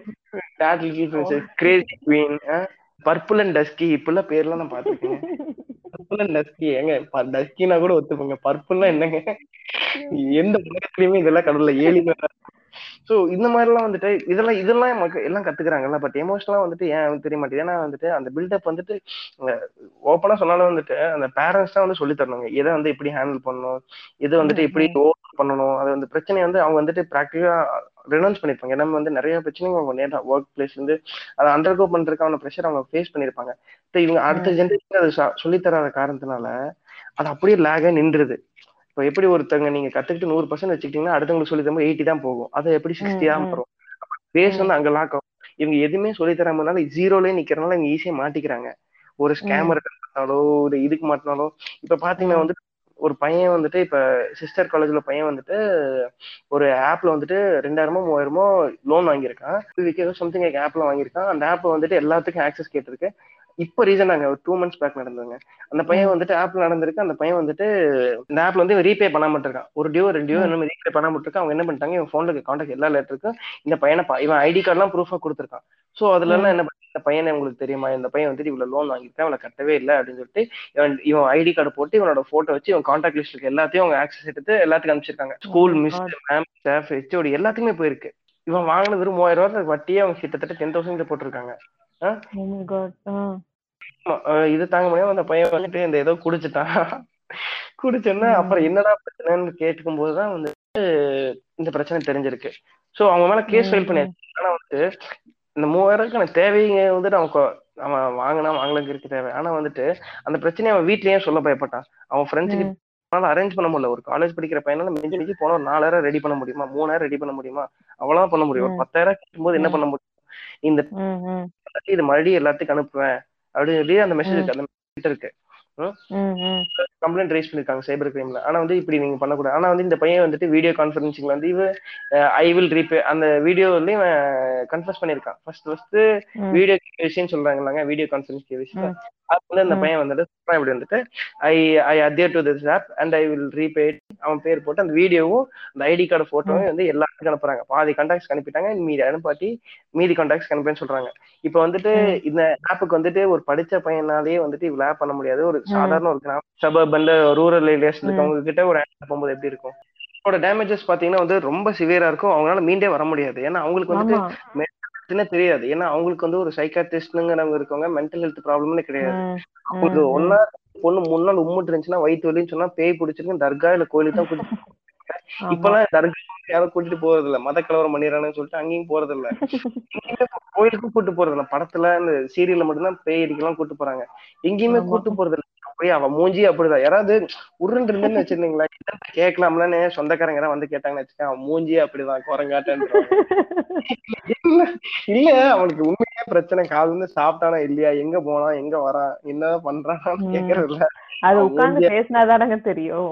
அந்த பேரண்ட்ஸ் சொல்லி இருக்கவங்க சிங்கிள் பேரண்ட்ஸோ இல்ல ரெண்டு பேரும் இருக்காங்களோ? முடிச்சிடுறது ஒரே வார்த்தை மூஞ்சி அப்படிதான். உட்கார்ந்து பேசினாங்கன்னா அவங்க சொல்ல போறாங்க. முதல்ல அந்த பேரண்ட்ஸ் வந்து அவங்க அந்த நம்பிக்கை கொடுக்கணும். அது வந்துட்டு அம்மாங்கிறவங்க ரொம்ப இறங்கி வர மாதிரி வருவாங்க சில வீட்டுல சில வீட்டுல வந்துட்டு அந்த ரெண்டு பேருமே வந்துட்டு நாங்க ரெண்டு பேரும் பேரண்ட்ஸ் அந்த அவஞ்சர்ஸ் மாதிரி நின்றது கை கட்டி நின்றோம்? கிட்ட குழந்தைகிட்ட இருந்து தவறும் போது இவங்க தவறுறாங்க. எல்லாமே பண்றாங்க. கூட ஏன் கையை பிடிக்க மாட்டேறாங்கன்னு தெரியல. அது மோஸ்ட்லி இந்த ரிலேஷன்ஷிப் ப்ராப்ளம்ஸ்னாலதான் வந்துட்டு இந்த ஸ்ட்ரெஸ் நடக்குதுன்னு நினைக்கிறேங்க. எனக்கு தெரிஞ்சு மோஸ்ட்லி இப்போ வரைக்கும் நம்ம பேஜ்ல வர கன்ஃபெஷன்ஸ்ல இருந்து மத்த எல்லாமே பார்க்கும்போது ஃபுல் ஃபுல் வந்துட்டு mental health is been totally damage by relationships அவ்வளவுதான். அதான். நீங்க சொன்ன மாதிரி லவ் ரிலேஷன்ஷிப் மட்டும் லைக் ஒரு பேரண்ட்ஸ் கூட இருக்கிற ரிலேஷன்ஷிப் ஆகட்டும் இல்ல ஒரு ஃபேமிலிக்குள்ள இருக்கிற ரிலேஷன்ஷிப் ஆகட்டும் இது எல்லாத்து மூலியமாவும் வர்றதுதான். ஒருத்தன் கிட்ட நம்ம ஒரு எக்ஸ்பெக்டேஷன் வச்சிருக்கோம். லைக் இவங்க இப்படின்னு நினைச்சிட்டு இருக்கப்ப அவங்க திடீர்னு ஒரு சடன் சேஞ்ச் எடுத்து நான் இப்படி இல்ல இந்த மாதிரி அப்படின்னு அவங்க அவங்களோட சைடு எக்ஸ்பிரஸ் பண்றப்ப அது நம்மளால ஏத்துக்க முடியாது. அதுவே வந்து நம்மள ஒரு ஸ்ட்ரெஸ்க்கோ இல்ல ஒரு டிப்ரெஷனுக்கோ தள்ளுறதுக்கு ஒரு சான்ஸ் ஆயிருதுன்னு வைங்களேன். கண்டிப்பா. வந்துட்டு இங்க வந்துட்டு ரிலேஷன்ஷிப்பே தப்பா பேசுறாங்க. அதுக்கப்புறம் இந்த ரிலேஷன்ஷிப்புக்கான காசு இவங்க தான் காசு அப்ப அந்த ரிலேஷன்ஷிப்பை கரெக்டா சூஸ் பண்ண சொல்லி தராங்களா அதுவும் கிடையாது அந்த ரிலேஷன்ஷிப் ஏத்துக்கிறாங்களா அதுவுமே கிடையாது அப்ப அந்த. ரிலேஷன்ஷிப்புக்கு மொத்தமா ஒரு முட்டுக்கட்டை போட்டீங்கன்னா எப்படி. அந்த பாலுக்கு எல்லாம் கூட்டிட்டு போறதுக்கு வந்துட்டு அந்த ஹாலிவுட்ல பாத்திருப்பீங்களா அந்த டேட் நைட்டுக்கு எல்லாம் கூட்டிட்டு போகும்போது வந்து. வீட்டுல கேட்டு என்ன ஏதுன்னு கேட்டுட்டு சரி அனுப்பி போட்டு ம். போயிட்டோமா அழகா. இருக்க விட்டுருவாங்க இங்கெல்லாம் அவன் வந்து கூட்டிட்டு போனா யோசிச்சு பாருங்க பொண்ணு வீட்டுக்கு போய் I calling girl for dinner டுநைட்னா வாடா டேய் டேய் கதவை சாத்துடா. செருப்பு. ஏங்க செருப்பு சீவக்கிட்ட எல்லாம் பறந்து வரும். தெருவுல காளான் கடைக்கு போய் ஆளுக்கு ஒரு பேல் போறியா? நீ எங்க வர? ஏங்க எவ்வளவோ டேபு டாபிக் நம்ம பேசியிருக்கோம். ஆனா வந்துட்டு இன்னைக்கு வந்துட்டு ஒரு பொண்ணோ ஒரு பையனோ வந்துட்டு ஒரு ஒரு பொண்ணு ஒரு பையன் வீட்லயே போய் காமனா ஒரு ஃப்ரெண்ட்லியா உட்காந்து மிங்கிள முடியாது. ஒரு பையனாலே ஒரு. பொண்ணு காமனா ஃப்ரெண்ட்லியா மிங்கிள முடியாது. பொண்ணு வீட்டு பாக்குறாங்க. நீங்க ஒரு பையனை. கூட்டிட்டு போங்க உங்க வீட்டு வந்துட்டு அடுத்து அவன பையனை மேல கீழே அவர் அரேஞ்ச் பண்ணுவாங்க. அடுத்து வந்து அவங்க அவனோட கேஸ்ட் கீட் எல்லாம் பாக்க ஆரம்பிப்பாங்க. அடுத்து வந்து அவன் ஸ்டேட்டஸ் நாளைக்கு நம்ம பொண்ணு வந்துட்டு இவங்க கூட ஓடி போனான்னா நம்ம தராதான் சரி இததான் வந்துட்டு இதை நீங்க நினைக்கிறீங்க வந்துட்டு இது வந்துட்டு இது வந்துட்டு நீங்க ஒரு பொண்ணு வீட்டுல இருந்து உங்களுக்கு ஓப்பனா தெரியுது. இவங்க இதுக்கு தான் ம். கேக்குறாங்க மா ஒரு பாட்டிட்டையும் கேட்கலாம். அவங்க வந்துட்டு விடங்காம கீப் ஆன் இன்டர்கேட்டிங் அவன் வந்து ஒரு சும்மா. நோட்ஸ் கூட வெளியே இருப்பான் நீங்க ஒரு டீ போடுறன்னு இருபது நிமிஷம் உட்கார வச்சுட்டு அந்த ஒரு டீ கொடுத்து அவனை வந்து முப்பது நிமிஷமா இன்டர்கேட் கேட்பேன் டீயே வேணாம்னு போயிருவான் அவன். பிஸ்கட் கொடுத்துட்டு தொட்டு விட மாட்டீங்க. விட மாட்டேறீங்க சோ இந்த மாதிரி இதே வந்துட்டு பொண்ணு வந்தாலும் அதே தாங்க நடக்கும். நாளைக்கு இந்த பொண்ணு நம்ம. பையன் கலர் கம்மியா இருக்கு. இப்பவே ரெண்டு பவுன் ரெண்டு கால்ல ரெண்டு கம்மல் கழுத்துல ரெண்டு பவுன் போட்டிருக்கு. கழுது கையில ரெண்டு வளையல் போட்டிருக்கு. இப்ப இதுலயே ஒரு எட்டு பவுன் தேருது கல்யாணம் ஆச்சுன்னா ஒரு ஐம்பது பவுன் போடுவாங்க. அவங்க அப்பா என்னமா பண்றாரு? வேலைக்கு போறாரா? சொந்த தொழில வேலை எல்லா எல்லாமே கேட்டுருவாங்க. கரெக்ட்டுங்க அப்பா என்ன பண்றாரு? அம்மா என்ன பண்றாங்க? எந்த ஊரு? சொந்த எப்ப கட்டினீங்க? பழைய சொந்த வீடே கட்டியிருந்தாலும் ரீசெண்ட் டைம்ஸ்ல கட்டியிருந்தீங்கன்னா லோன் போட்டு தான் கட்டியிருப்பீங்க. இப்ப சொந்த ஒரு எத்தனை ரூம் வருஷத்துக்கு முன்னாடி ஒரு பத்து வருஷத்துக்கு முன்னாடினா அந்த லோட் எல்லாம் இப்ப முக்காவாசியாவது அடைச்சிருப்போம். சொந்த வீடு என்ன பண்ணுவீங்க? இப்ப நீங்க வந்து கேக்குறீங்க சொந்த வீடா கேட்டா ஆமாங்க இப்பதான் ஒரு மூணு வருஷம் ஆச்சு. ஓ மூணு வருஷத்தை கட்டினா இப்ப சொந்தமா எவன்ட்டி காசு கிடையாது. இந்த அஞ்சு வருஷத்துல எவன்ட்டி சம்பாதிக்கல அப்போ வந்து இருக்கிற இடத்த இவனுங்களே பிரித்து இவனுங்களே வந்துட்டு லோன் இருக்கானுங்க அப்ப இன்னி லோன் போயிட்டு இருக்கு. இந்த பையனை கல்யாணம் பண்ணி கொடுத்தா இவனும் லோன் கட்டுவான். அப்படின்னு இது இந்த அளவுக்கு கால்குலேட் பண்றாங்க. இப்போ நீங்க வந்துட்டு சீரியஸா நடந்துச்சுங்க. எனக்கு ரெண்டு மூணு பேர் வீட்டுல புனியோஜனைக்கு தாங்க போயிருந்தேன். வாசலே வச்சு எனக்கு அவங்க கேட்டு இருந்தா சாரி பட் இதான் நடந்துச்சு. அதனால எப்படி இருக்கு யோசிச்சு பாருங்க. ஒரு ஃப்ரெண்ட் டோர்ல நின்ட்டாங்க நீ வந்துட்டு உள்ளே விடலைங்க. எல்லாரும் பாக்குறாங்க. நீ நின்னு கேள்வி கேட்கிறேன் நானும் கை கட்டி எப்பதாண்டா முடிப்பீங்க? நான் வந்துட்டு ஒரு வயசு நீங்க வந்ததுக்கடா பிரச்சனை நான் பேச முன்னாலே சாப்பிட்டுக்கிறேன் அந்த மாதிரி. ஏங்க நம்ம ஒரு ஃப்ரெண்ட்லி மேனரா நம்ம எதுவுமே பாக்குறது இல்ல கேஸ்ட் எதுவுமே. பாக்க எதுவுமே இல்ல. ஆனா வந்துட்டு இது வரைக்கும் நம்ம ஸ்கூல்ல யார்ட்டையுமே எதுவுமே கேட்டதில்ல. எனக்கு நினைவு தெரிஞ்சு நம்ம எல்லாம் அதை பேசினதே. கிடையாது. பட் இப்போது வந்துட்டு அது அது சீப்பா இருக்கே தவிர அவங்களுக்கு வந்துட்டு டேரக்டா அதை கேட்க முடியாது. டேரக்டா கேட்டா கூட பிரச்சனை அது சுத்தி வளைச்சு எதுக்குடா எங்க அப்பா அம்மா எல்லாம் இழுக்கிறீங்க கவர்மெண்ட் ஜாப்னா கவர்மெண்ட்ல வந்து கீழே மட்ட ஜாபா மேல் மட்ட ஜாபா எல்லாமே பென்ஷன் இருக்கா. ரெண்டு உங்க அம்மா டீச்சர்ன்றாங்க எப்படியோ, சுத்தி வளைச்சு வந்து கடைசியில அது என்ன கேஸ்ட் அங்க வந்து நின்றணும். அது தெரிஞ்சாதான் நம்மளுக்கெல்லாம் அப்படியே வாயில. எங்க குலசாமி சொல்லுங்க. இது கேட்டா பரவாயில்ல. ஹைலைட் என்ன தெரியுமா? ஃப்ரெண்டோட அம்மா வந்து கவர்மெண்ட் டீச்சர். ஏன்பா உங்க அம்மாக்கு பென்ஷன் எல்லாம் வருமான்னு கேட்டாங்க எங்க அப்பாவே இதெல்லாம் அப்படி என்ன இன்னொருத்தங்களோட இத பத்தி தெரிஞ்சு அவங்க வாழ்க்கை பத்தி தெரிஞ்சு? வருங்காலத்துல பையனுக்கு வேலை இல்ல அம்மாவோட பென்ஷன்ல வச்சு இந்த பையன் இந்த நம்ம பொண்ணை காப்பாத்தி எவ்வளவு டீப் திங்கிங் பாத்துக்குங்க ரொம்ப தப்புங்க. நம்ம எப்படி இந்த டவுரி பண்றாங்க, இது வந்துட்டு- டவுரின்னு இல்லைங்க. இது வந்து கால்குலேஷன் கால்குலேட்டிவ் மைண்ட் ஆனா இந்த அது எந்த அளவுக்கு தப்போ இப்ப பொண்ணுங்க சைடுல இருந்து டவுரி வாங்க கூடாதுன்னு பேசுறது எந்த அளவுக்கு தப்போ அதே மாதிரி ஒரு பையன் சைடுல வந்து அவன் ஃபுல்லா செட்டில் ஆயிருக்கணும் மாசம் ஐம்பது அறுபது சம்பாதிக்கணும். சொந்த வீடு இருக்கணும். தோட்டம் இருக்கணும். துறவு இருக்கணும். இருபத்தஞ்சுல கல்யாணம் பண்ணிடுறாங்க. ஆனா அன்னைக்கு பாத்தீங்கன்னா சம்பளம் ஆயிரம் ஆயிரத்தி ஐநூறு ரெண்டாயிரம் கிட்ட போயிருப்பாங்க. சைக்கிள் ஒரு மொக்க வண்டி வச்சிருப்பாங்க. வண்டி விலை எல்லாம் கம்மி பெட்ரோல் நாற்பது ரூபா முப்பது ரூபாய்க்கு வித்துட்டு இருந்துச்சு. டிவி ஸ்டாம்ப் வச்சிருந்தாலே சூர்யா படத்தை சூர்யா ஸ்னேகா வச்சு ஓட்டிட்டு எல்லாமே பார்க்கணும் இல்லைங்க ஸ்பிளெண்டர் எண்பதாயிரம் விற்கிறான் எல்லாமே பார்க்கணும்ல. இன்னைக்கு ஆனா இன்னைக்கு பசங்க சொன்ன மாதிரி ஒரு நல்ல ஜாப் போகணும். கெரியர் ஸ்விட்ச் ஆகணும். பேங்க். பேலன்ஸ் வேணும். கல்யாணம் பண்ணி. கொடுக்கணும். வீடு கட்டியிருக்கணும். வீணுக்கு ஒரு ரெண்டு மூணு வருஷம் லோன் போயிருக்கணும். எல்லாம் ஒரு ரெண்டு ரெண்டு டிகிரியாவது கம்ப்ளீட் பண்ணிருக்கணும் மாஸ்டர்ஸ். பண்ணிருக்கணும் இவ்வளவு விஷயங்கள் பாக்குறாங்க அதெல்லாம் இவங்க புரியவே புரியாது. தம்பி என்ன ஆளுங்க? என்ன. டிகிரி என்ன டிகிரின்னு கேக்குறது இல்ல உங்களோட படிக்கிறீங்க என்ன டிபார்ட்மெண்ட் எத்தனை ரெடி வச்சிருக்கீங்க? என்ன ப்ராஜெக்ட் பண்ண போறீங்க? ப்ராஜெக்ட் கடையில வாங்குறதா? நீங்களே டீமா சேர்ந்து இதெல்லாம் கேக்குறது ஒரு ஏங்க இது வந்துட்டு நீங்க வந்துட்டு கிராஜுவேட் கிராஜுவேட் இல்லன்னு இல்ல. எல்லா வீட்லயும் கேக்குறாங்க. நீங்க வந்து படிச்சவனா இருங்க ஆமா. படிக்காத படிக்காதவனா இருங்க. அம்மா வந்து இன்ஜினியரா இருந்தாலும் சரி ப்ரொஃபஸரா இருந்தாலும் சரி டாக்டர் இந்த கேள்வி வந்து அரோஸ் வந்துடுது. அவங்க வந்துட்டு பையன் கொஞ்சம் ஸ்டெடியா இருக்கான்னு தெரிஞ்சு ரெண்டு மூணு டைம் விட்டு மூணாவது ஒரு டைமுக்குள்ள எல்லா கொஸ்டின்ஸையும் ஃபில்டர் அவுட் பண்ணிடுவாங்க. ஒரு ரிப்போர்ட் ரெடி பண்ணி ஜெட் எடுத்துறாங்க அந்த பொண்ணுக்கு எப்படி தெரிய ஆரம்பிக்கும்னா பாத்தீங்கன்னா ஒரு கொஞ்ச நாள் கழிச்சு அந்த பையனை நீ வீட்டுக்கு வர வேண்டாம்னு சொல்லு. அதுக்குள்ள பிஜிசி முடிஞ்சிருச்சுங்க. வந்துட்டு ஒரு ஸ்பை விட்டு துப்பறிவாளர் வந்துட்டு தேடிடுவாங்க. விட்டு அதுக்குள்ள ஓ இந்த ஏரியால இருந்து வந்தானா? இந்த ஏரியாவா தான் இருப்பான். முடிஞ்சது. இன்னி நீ இவனு ம். ஊருக்குள்ள நம்ம பொண்ணு பேர் கெட்டு போயிரும். இதே அந்த பையன் ரெண்டு நாள் வந்து சிவிக்ல இருந்து அடிக்கிட்டு சொல்லுங்க நெக்ஸ்ட் டைம் அந்த தம்பி கூட கூட மாதிரி இதெல்லாம் வந்துட்டு ஓப்பனா வந்துட்டு கோல் டிகிங் பண்றாங்க. இது வந்துட்டு இது பிராங்காவே பண்ண தேவை அவங்க அத்தான் நம்ம சும்மா எப்படி இந்த டவுரி குடுக்கறது இல்லைன்னு பேசிக்கிறோம். லைக் கொடுக்க கூடாது அப்படி இப்படின்னு பேசிட்டு நீங்க நார்மலா இப்ப கூட நான் கொஞ்ச நாள் முன்னாடி ஒரு கல்யாணத்துக்கு போயிருந்தேங்க. அவ்வளோ பெரிய மண்டபம் பிடிச்சிருக்காங்க. ரிசப்ஷனுக்கு ஐம்பது வகை டிஷ் போட்டிருக்காங்க. ஆஹ் காலையிலத்துக்கும் சரி மத்தியானத்துக்கும் சரி அவ்வளவு வெரைட்டி ஆஃப் டிஷ்ஷும் சரி வேஸ்ட் ஆகாம இருந்தா எனக்கு அவ்வளவு கோவம் வந்திருக்காது. அவ்வளோ சாப்பாடு வேஸ்ட் எதுக்கு இத்தனை எல்லாம் ஆடம்பரத்தை காமிச்சுக்கணும்? என்கிட்ட காசு இருக்குன்னு காமிச்சுக்கணும். அதுக்குதானே இத்தனை பண்றாங்க? டவுரி காருங்க. எழுபது லட்சம் ரூபாய்க்கு கார் வாங்கி கொடுத்துருக்காங்க பொண்ணு மாப்பிள்ளைக்கு. ஏங்க அது எப்படில போட்டு கொடுத்தா அவன் லைஃப் லாங் ரெண்டு பேருமே வேலைக்கு போக தேவையில்லை. பெட்ரோல் வாங்கி கொடுத்துருக்கு காரை வாங்கி கொடுத்து அதுதான். வெளியில சும்மா மத்தவங்க பேசிக்கிறது? ஐயோ இல்லப்பா டவுரி எல்லாம் இல்லப்பா அப்படி இப்படிங்கிறது. பட் குடுக்கறது குடுத்துட்டு தான் இருக்காங்க. அதே மாதிரி பசங்க கிட்ட இது பார்க்க கூடாதுன்னு சொல்றது இருக்கு. நார்மலைஸ் பண்ணக்கூடாது. ஆனா வந்து ஈக்குவாலிட்டி பேசும்போது வந்துட்டு டவுரி வந்துட்டு நார்மலைஸ் பண்ணுவேன். வீட்டுல வந்து பையனுக்கு வந்துட்டு ஏங்க இப்ப எக்ஸ்பெக்டேஷன் பாத்தீங்கன்னா பொண்ணுக்கு தங்கச்சி இருக்க கூடாதாமா அக்கா இருக்க கூடாதாமா சித்தப்பா சைட்லயே அக்கா தங்கச்சி இருக்க கூடாதாமா இப்படி அவங்களுக்கு இவன் செய்தி ஐயோ.